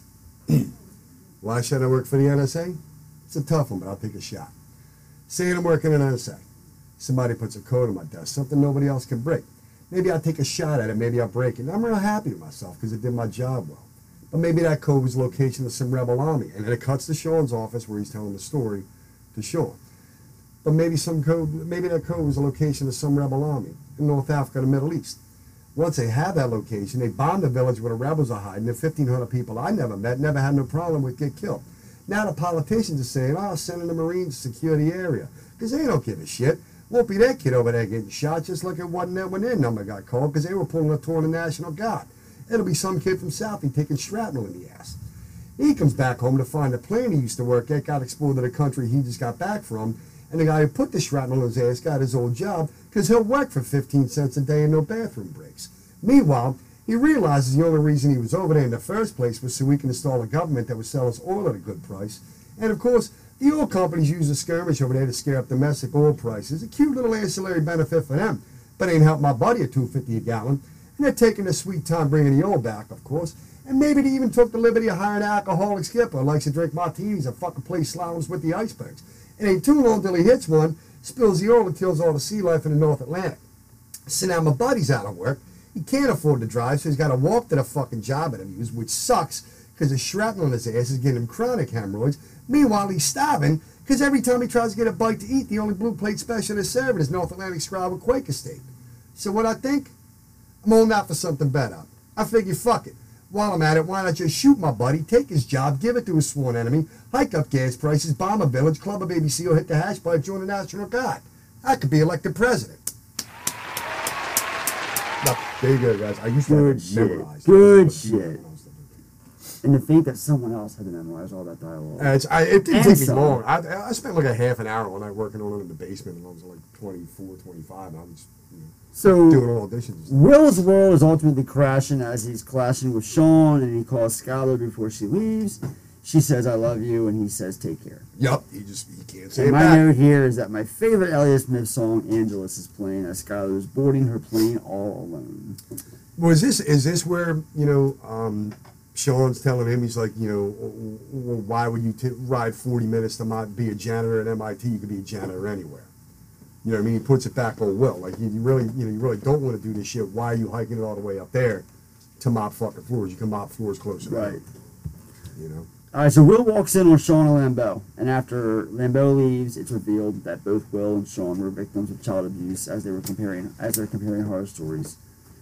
It also gives us the "it's not your fault" moment that Uh, it's just so goddamn gripping that even I'm in tears once the Well, there's over. there's there's there there's no you're you're This you're, is it. You're, no no no you you jumped a bit. You jumped a bit. Hold on. Where I jump? Yeah, you jump because you know after the you know you could be a janitor anywhere. You know, Will goes back. You know, pushes back on Sean about not getting over his wife. You know, or not you know not doing better in his career. And he's like, hey, at least I played a hand. You know, because when when Sean asks Will what he wants to do, he's I'll be a shepherd.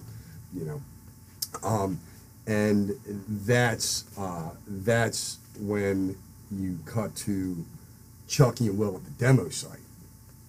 And after they after they demo the building, okay, they're down there having a couple of beers, you know, on I truck. totally skipped. No, I did have that in my notes. I, I skipped over, but that's So- on me. That is so, on me. I had yeah. that. Will goes back to work with Chucky. yeah, they, and they we're, wrap up work at the demo site. we're giving a one of the couple greatest beers. monologues in film history. in my And- book. So, uh, when are you done with those meetings? Like the week after I'm 21. Yeah, they're gonna hook you up with a job or what? Yeah, fucking sit in a room and do long division for the next 50 years. Yeah, probably make some nice bank though. Gonna be a fucking lab rat. Better than this shit. Way out of here. I want to way out of here for. I mean, I'm gonna fucking live here the rest of my life. You know, be neighbors. You know, we'll have little kids. Fucking take them to little league together up Foley Field. Look, you're my best friend, so don't take this the wrong way. In 20 years, if you're still living here, coming over my house to watch the Patriots game, still working construction, I'll fucking kill you. That's not a threat. What? That's a fact. I'll fucking kill you. What the fuck are you talking about? Look, you got something none of us have. Oh, come on. Why, why is it always this? I mean, I fucking owe it to myself to do this or that. What if I don't no, want to? No, no, no, no. Fuck you. You don't owe it to yourself. You owe it to me. Because tomorrow I'm gonna wake up and I'll be 50. And I'll still be doing this shit. And that's all right. That's fine. I mean, you're sitting on a winning lottery ticket. You're too much of a pussy to cash it in. And that's bullshit. Because I'd do fucking anything to have what you got. So would any of these fucking guys. It'd be an insult to us if you're still here in 20 years. Hanging around here is a fucking waste of your time. You don't know that. I don't? No, you don't know that. No, I don't know that. Let me tell you what I do know. Every day I come by your house and I pick you up. And we go out, we have a few drinks and a few laughs, and it's great. You know what the best part of my day is? For about 10 seconds from when I pull up to the curb when I get to your door. Because I think maybe I'll get up there and I'll knock on the door and you won't be there. No goodbye, no see you later, no nothing. Just left. I don't know much, but I know that. Yeah, I, I've always loved that monologue. That whole moment, that scene. That that might be my finger. That's good that's mine. That is Okay. mine. I think made that's mine. That's mine. That that two or three minutes with Will and Chucky having that conversation over the hood of the car is mine. So there you have it, gang. Finger looking good.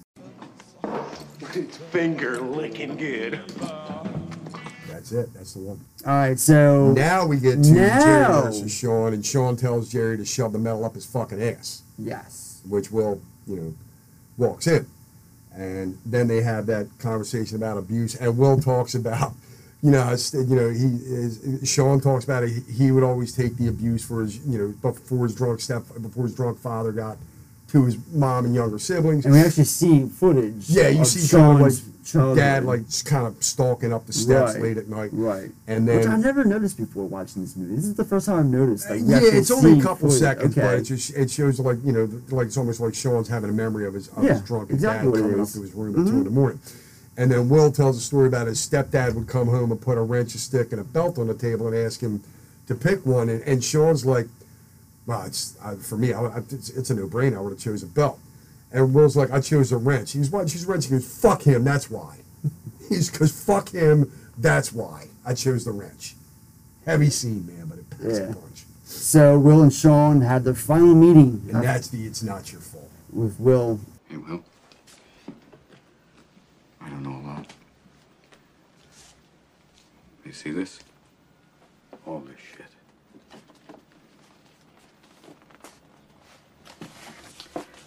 This is not your fault.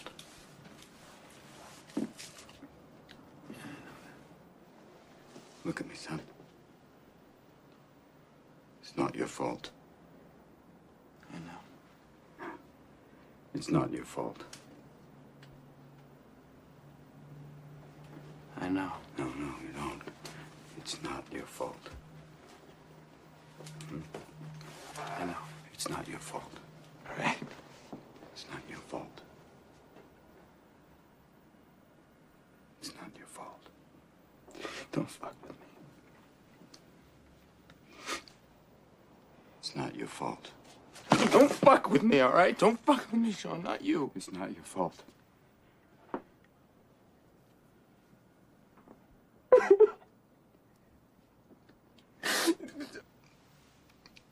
It's not your fault.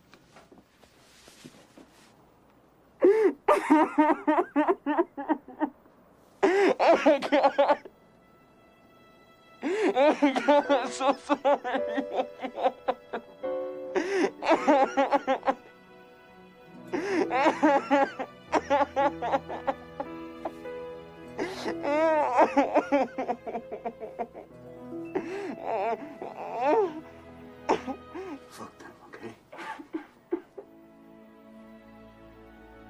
Landed, says that he break down. landed a job at one of Lambeau's arrangements. And yeah, then, he took the job at uh, at the, the joint that Chucky did the interview for. right. Um, and then Will's surprised by the boys with a Chevy Nova for Yeah, his yeah, 21st birthday. Yeah, they think they're at the bar on his 21st, and they bring him outside, and they get in this shitty, rundown, beat up, fucking rusted hunk of junk, late early 70s Chevy Nova. It's a ride. It's still got four Right. tires and a working engine. So Sean and Lambeau reconcile. And then uh, Chucky goes, I kind of rapid fire the notes here at the end because I was in a hurry.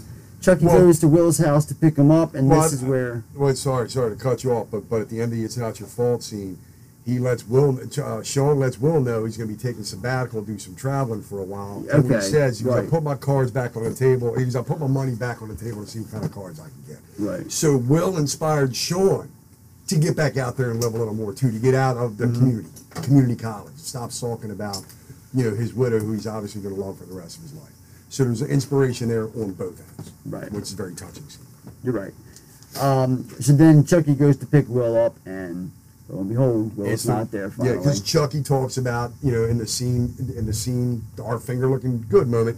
Chucky talks about how the greatest you know his favorite moments are the ten seconds walking from the Yep. car to Will's door, hoping that one day he knocks on the door and Will's not going to be there, so he don't just get stuck in this bullshit life. Much to his happiness here now. Yeah, and it's and the camera just lingers, and you watch the realization come over Affleck, uh, Chucky's face, and Affleck like kind of lights. God damn, son of a bitch actually did it. Right? So Will sends Sean a letter. Doesn't send a letter. He stops by. He's a written, handwritten it and just stuffed it in Sean's mailbox.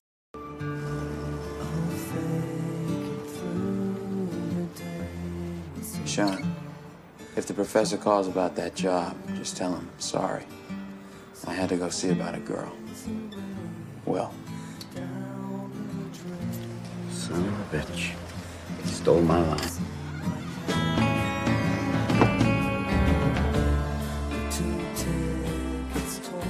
And that's when, that's when uh, Robin Williams ad lib the final line of the film. He says, "Son of a bitch, stole my line."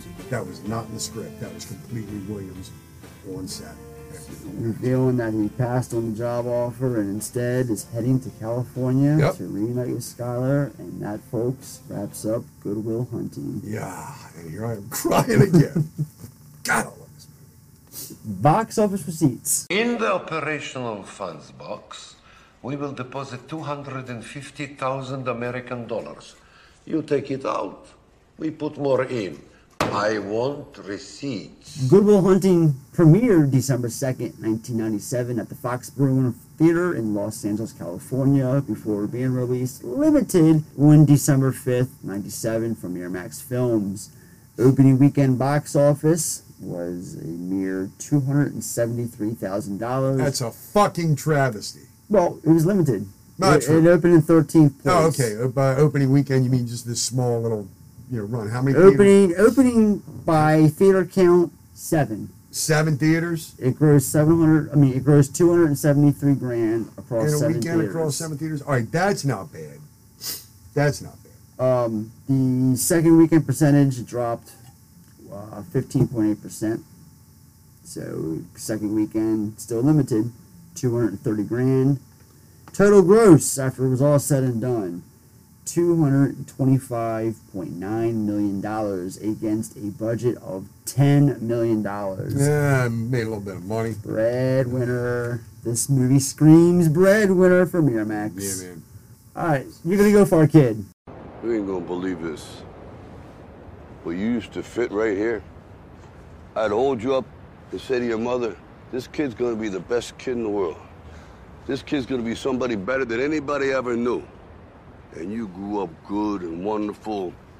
It was great just watching every day was like a privilege. We might as well call this the Ben Affleck and Matt Damon's category because Pretty this much. is this is all of them. You know, they were up and Kick coming the, at this yeah, kick the doors open for those guys, man. They went from I mean, we knew Affleck from his bit roles in Mallrats and fucking Dazed and Confused. We knew Buffy Damon. Vampire Slayer. We knew Damon from minor roles in School uh, School Ties and uh, what else did he even do? Like, Um, that I remember him from Uh, Chasing Amy. Chasing Amy. Yeah, yeah. Chasing But uh, yeah, I mean, this is they had like two seasons of Chasing Amy.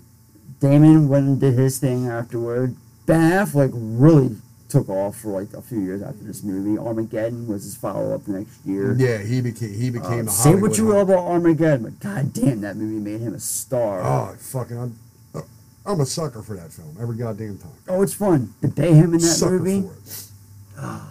Ah, Yeah, we got, nothing we but got, we got to talk about that one Yeah, yeah, yeah, yeah. I, I we gotta I gotta find that Criterion set I used to have because it had a couple extended. Yeah, I used to have that and The Rock, the Criterion DVD. Yeah, they didn't they- put them out on had- Blu-ray, just DVD. Yeah, I had the DVD. It was a two discer, and and uh, Yep. and and Lawrence Tierney played Harry Stamper Senior, Bruce Willis' That's right, father. that's right. Scene was completely That's edited right. out. It was one of my memorable scenes from Armageddon. So yeah, yeah. Basically, what it was was after this, Affleck became your blockbuster, handsome, you know, movie star, and Damon became your talented actor because he went on to do um, what was it, The Rainmaker, with Danny DeVito. Mm-hmm.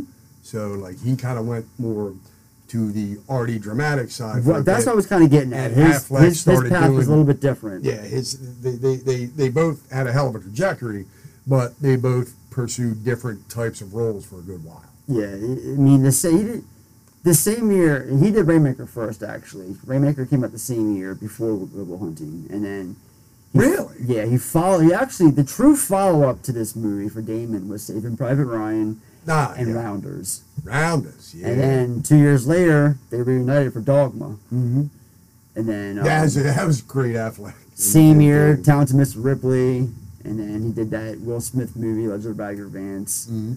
Finding Forrester, he had a cameo in. Yeah. And then he did All the Pretty Horses for Billy Bob Billy Bob, Yep. Um, so, and then, you know, Ben Affleck, we know about him. Like I said, went on to do uh, Armageddon and then uh, the aforementioned Dogma.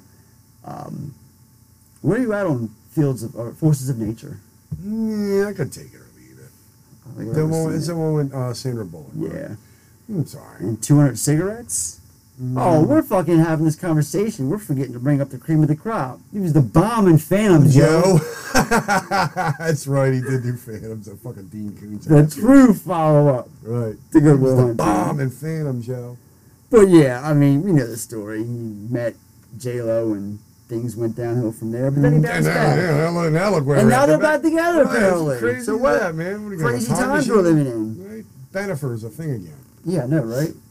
I, I, I support them. I Yeah, support look, Bennifer. I, I was never mad at them. No, no, I mean, uh, Gigli Gigli was, was- what it Gigli- was. Gigli was a we fucking knew walking into that that it was going to be shit. Yeah, they just they, his boyfriend girlfriend want to make a movie together. It was a piece of shit. It was Oh, that it was Martin was. Brest, wasn't it? Yeah. The fucking Uh, Midnight that Run was the fucking- career killer for yeah, him. Yeah, for a guy went from Midnight Run to Gigli, just shit shit the bed, and then uh yeah, and then they had this small bit together in the beginning of Jersey Girl.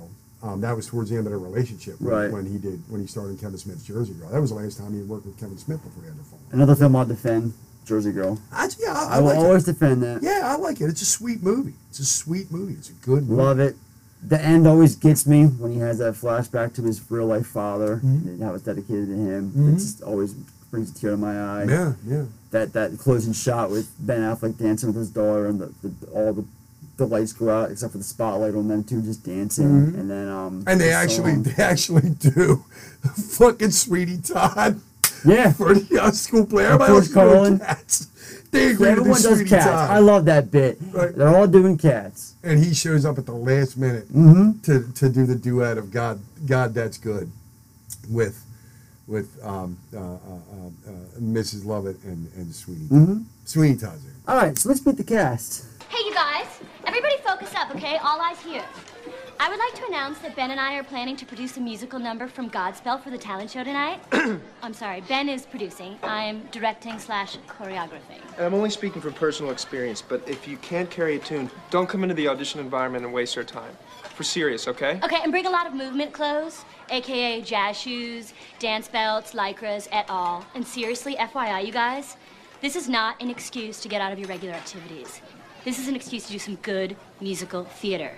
So be prepared, be enthusiastic, and leave your bullshit attitude and baggage at the door, because we don't need it. So after Ben Affleck and Matt Damon, we got Robin Williams as Sean Maguire. Yeah. What We can you don't- really add? to fucking say it. exactly. What else you want to add to Robin? It's fucking I mean, Robin Williams. Yeah, for real, man. Um, I will though say that this is my introduction to Stellan Skarsgård, Really? who I would kind of follow. I, I kind of put some stock into him back in '97. I invested in some Stone Stellan Road stock. It kind of paid out. Well, he was working both here and in Sweden too, because he was he was already Yeah. an international superstar.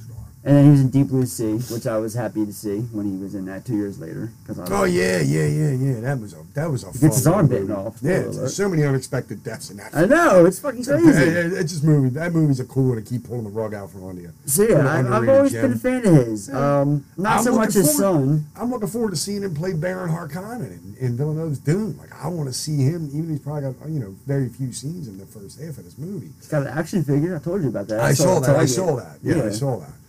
So You know, 'cause yeah, the Harkonnen character is a very, very imposing character, not only on the page but on the screen. So I'm anxious to see what Skarsgård does with that. I'm, you know, yeah, his son was. I watched True Blood for a little bit, and you know, his son was like probably my favorite character in that show. You know, but I didn't follow him too much. yeah. Um, Minnie Driver as Skylar. Mm-hmm. Uh, my first time seeing Minnie Driver was not this. I saw her in um, Goldeneye. Oh, she was in Goldeneye. She's, yeah, she's in I Goldeneye. She's in one I- scene. I- she has a funny moment where she does this to um, uh, the guy who plays um, Robert dude from Harry, Carlyle? from the guy, yeah, Robert Carlyle. Robert No, Carlyle. not Robert Carlyle. Um, he's the, the heavy bearded dude from the, the fucking uh, Harry Potter films. Oh, you're talking about Robbie Coltrane? Thank you. Uh, yeah, see, I, I was like, I tuned out on the on. I, I really kind of tuned out on the on the Brosnan. That Like was that Goldeneye was my last true hoorah. Yeah, that, that that that, that, whole that, fucking franchise. that whole run with that whole run with Dalton and Brosnan. I mean, like they were what they were at the time they were released. Like I think I, I watched them all once and it was like, yeah. Do you think Goldeneye would be the big Bond movie that it is had it not been for that Nintendo 64 video game? Um, all Bond movies are big. I never But I understood think why. that game really took Goldeneye to like One, the in, my, masses in, in, in my, in, my opinion, it wasn't the best Bond game ever made. There was a fantastic one that was made, and this was what, during Brosnan's run. Be careful what you say because you're pissing off a lot of gamers right I now. Just, I just, that. I'm not a first person shooter guy, okay? Um, but there was, I, I'm a third person, like you know, narrative campaign type dude, and they made they made a game called Everything or Nothing, and it was during, you know, I remember that. It was original. It was it was original story, Yeah. but it's produced and played out like you're like you're playing a Bond film because you got Willem Dafoe in there, you got Shannon Elizabeth, you got Judi Dench, you know, you you're you know. Brosnan is mocap and voicing your Bond, and it's third third person, so it's more like it's like an action adventure cover shooter, but you got your Bond gadgets and stuff.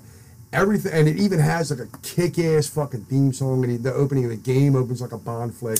So that to me, even though, even though they did the um, um, they, they even did a Sean Connery game of I think from Russia with Love, which was okay, where they kind of recreate some hot moments from that film. But yeah, but my favorite Bond game was for the PlayStation Two. It was uh, Everything or Nothing. Casey Affleck is Morgan O'Malley. Casey Affleck, of course, the younger brother of Ben Affleck here.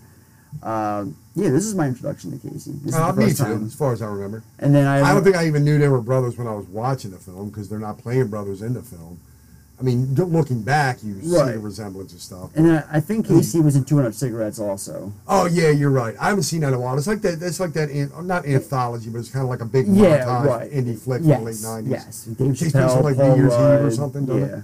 yeah. Yeah, yeah. I, I vaguely. I think I saw it once. Yeah, it's just like here, all these little here. snippets, little little little vignette stories of people, whatever they're doing in New York City on New Year's Eve. Um, and then he had a minor, very minor bit role in American Pie 1 and 2.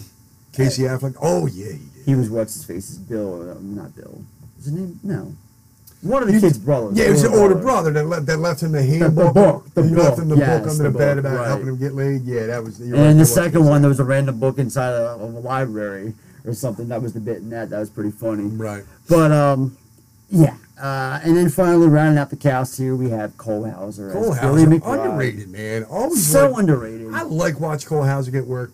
You know, like I was. I remember going to see. At this is the start of Vin Diesel's career. I remember going to see Pitch Black because like that. You know, the trailers Pitch intrigued Black, me. and was in Too Fast, Too Furious a couple years later. uh, yeah, you're right. He was.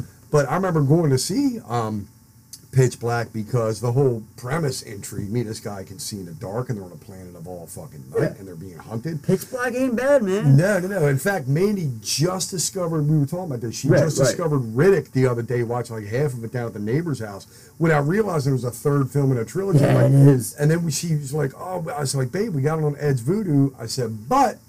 You haven't seen see all movies. I said, you got you got two movies before you get to watch this. Right. So when I saw Cole Hauser show up in that, I thought, like, I'm like, all right, cool. There's Benny from Dazed Confused Yeah. getting some fucking work. Right. I mean, his only real vehicle was what paparazzi.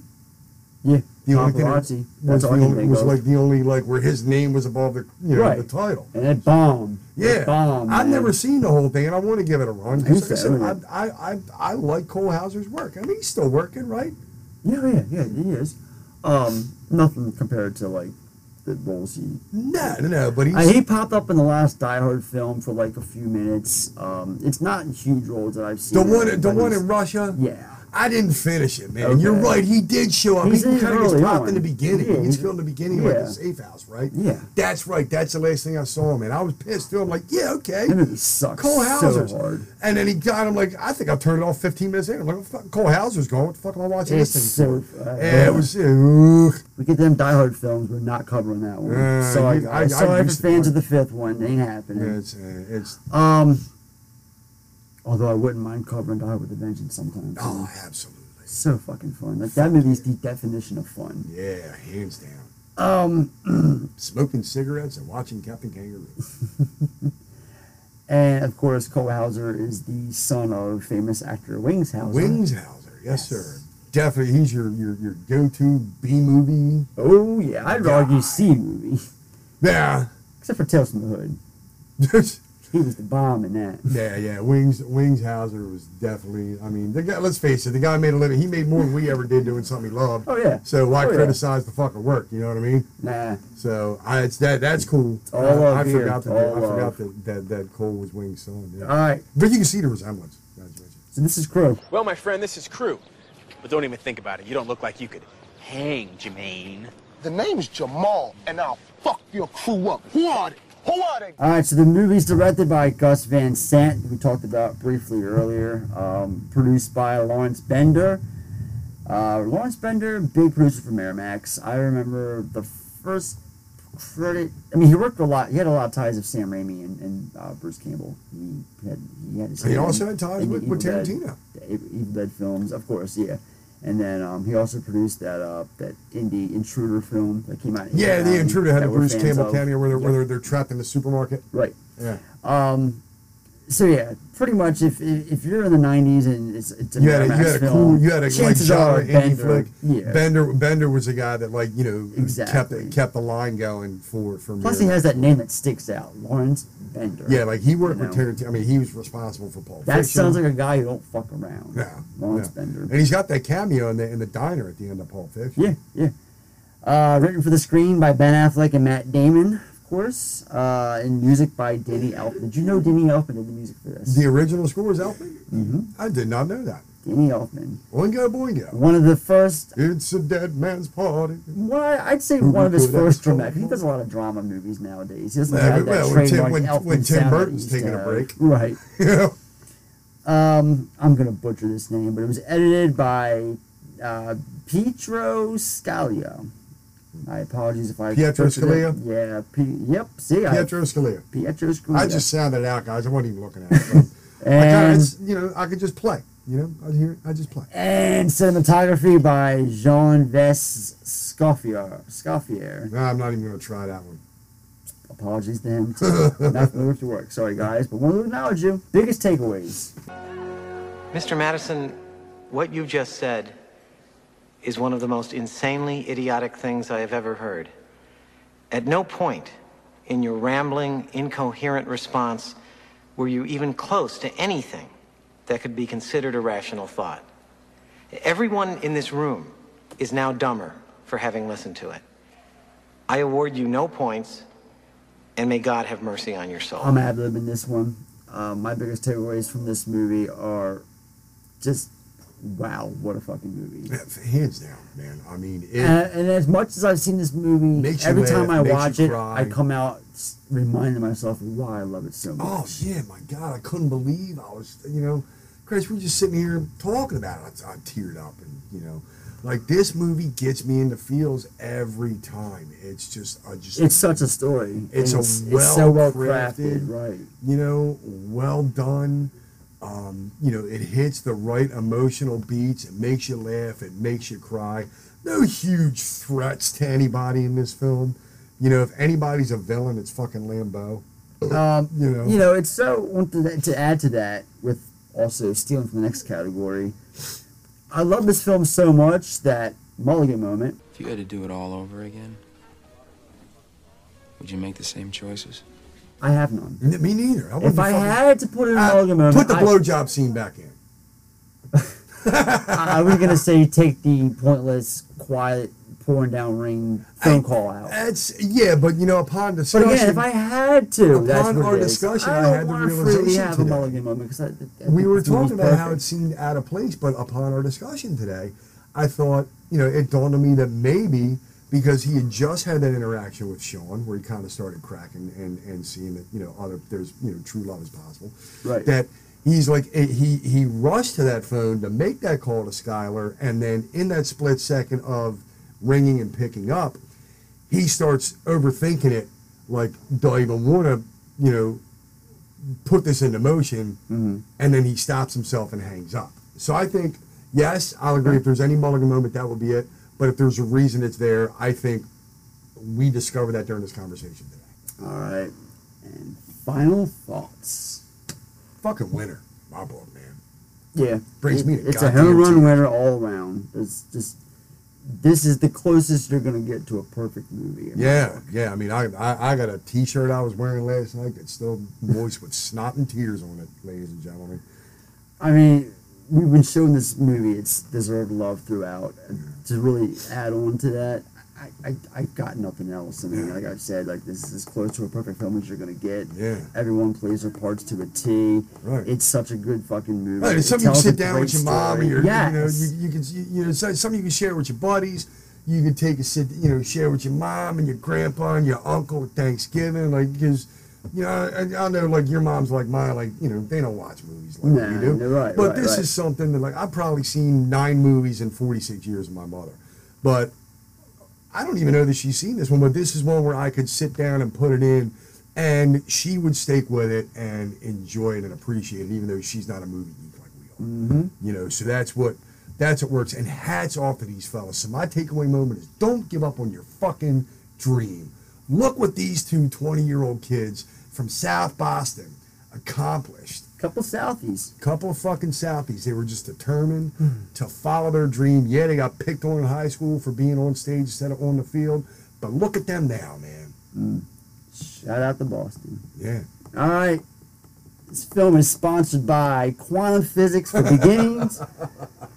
because what exactly is mathematics anyway? One, two, three, two plus two equals four. Parentheses XA slash The V. stuff. Plus, something tells me that this is one of the thousands of mind massaging material that our boy Will Hunting picked up early in his journey. Quantum Physics for Beginners, available at Amazon and JJ Newberry. JJ Newberry.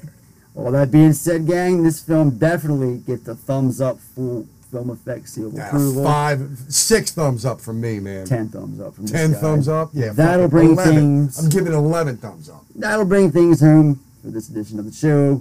One down, many more to follow.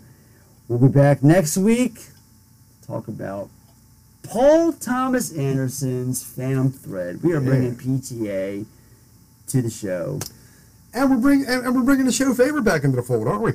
Oh, Justin, Justin, Yeah, Justin, the Justin Goodfellas is- crew, yeah. special one-off. This is not Scorsese, but it's the closest thing we're gonna get. Well, it's, that's because the three of us are, you know, uh, the three of us are big PTA fans. We spent a lot of time, even our spare time, talking about the guys' work. And when we were sitting here doing Casino the other day and mentioned that we were covering it, I thought it was only appropriate because the three of us had that fantastic night at the premiere. Um, um, What?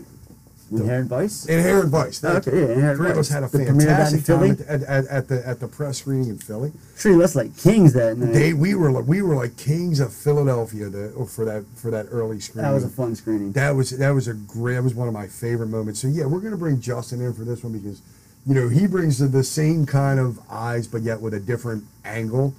You know that I think would be required for a Daniel Day Lewis, Paul Thomas Anderson film. Yeah. We'd be doing the fans a disservice by not having him sitting. And it's Phantom Thread, and I fucking love this movie. Yeah, you so guys much. tatted it up to me. I wasn't intrigued originally, but we'll get into it more So on the air. fucking good. But yeah, it's like I, I I'm looking forward to rewatching it again next week and Same. reliving it with you fellas for a few hours next weekend when we record. It's gonna be a fucking good time. God, I can't wait. Yeah, it's gonna be good times. All right, guys. But before we get out of here, I want to let you all know that our ever-growing collection of previous episodes can be found on iTunes, Spotify, Google, iHeartRadio, Pocket Casts, and wherever else you enjoy your favorite shows. You can also find direct links to that, to the merch, to all sorts of other things on our newly revised website, which is at podpage.com slash the film effect podcast with dashes in between each word. So that's podpage.com slash the dash film dash effect dash podcast. Like I said, you can access all of our episodes as well as connect with us. Blogs coming soon. You can access our merch store directly from there. And it's just an all around fucking great site. And I advise you guys to check it out. So until next time, take us out of here, Sean. Yeah, uh, yeah, we shall see y'all next time when the theater lights go dim and the opening credits. All right, guys, I'm Ed. That's been Sean. It's been fun, but now it's done. All right, guys, take care.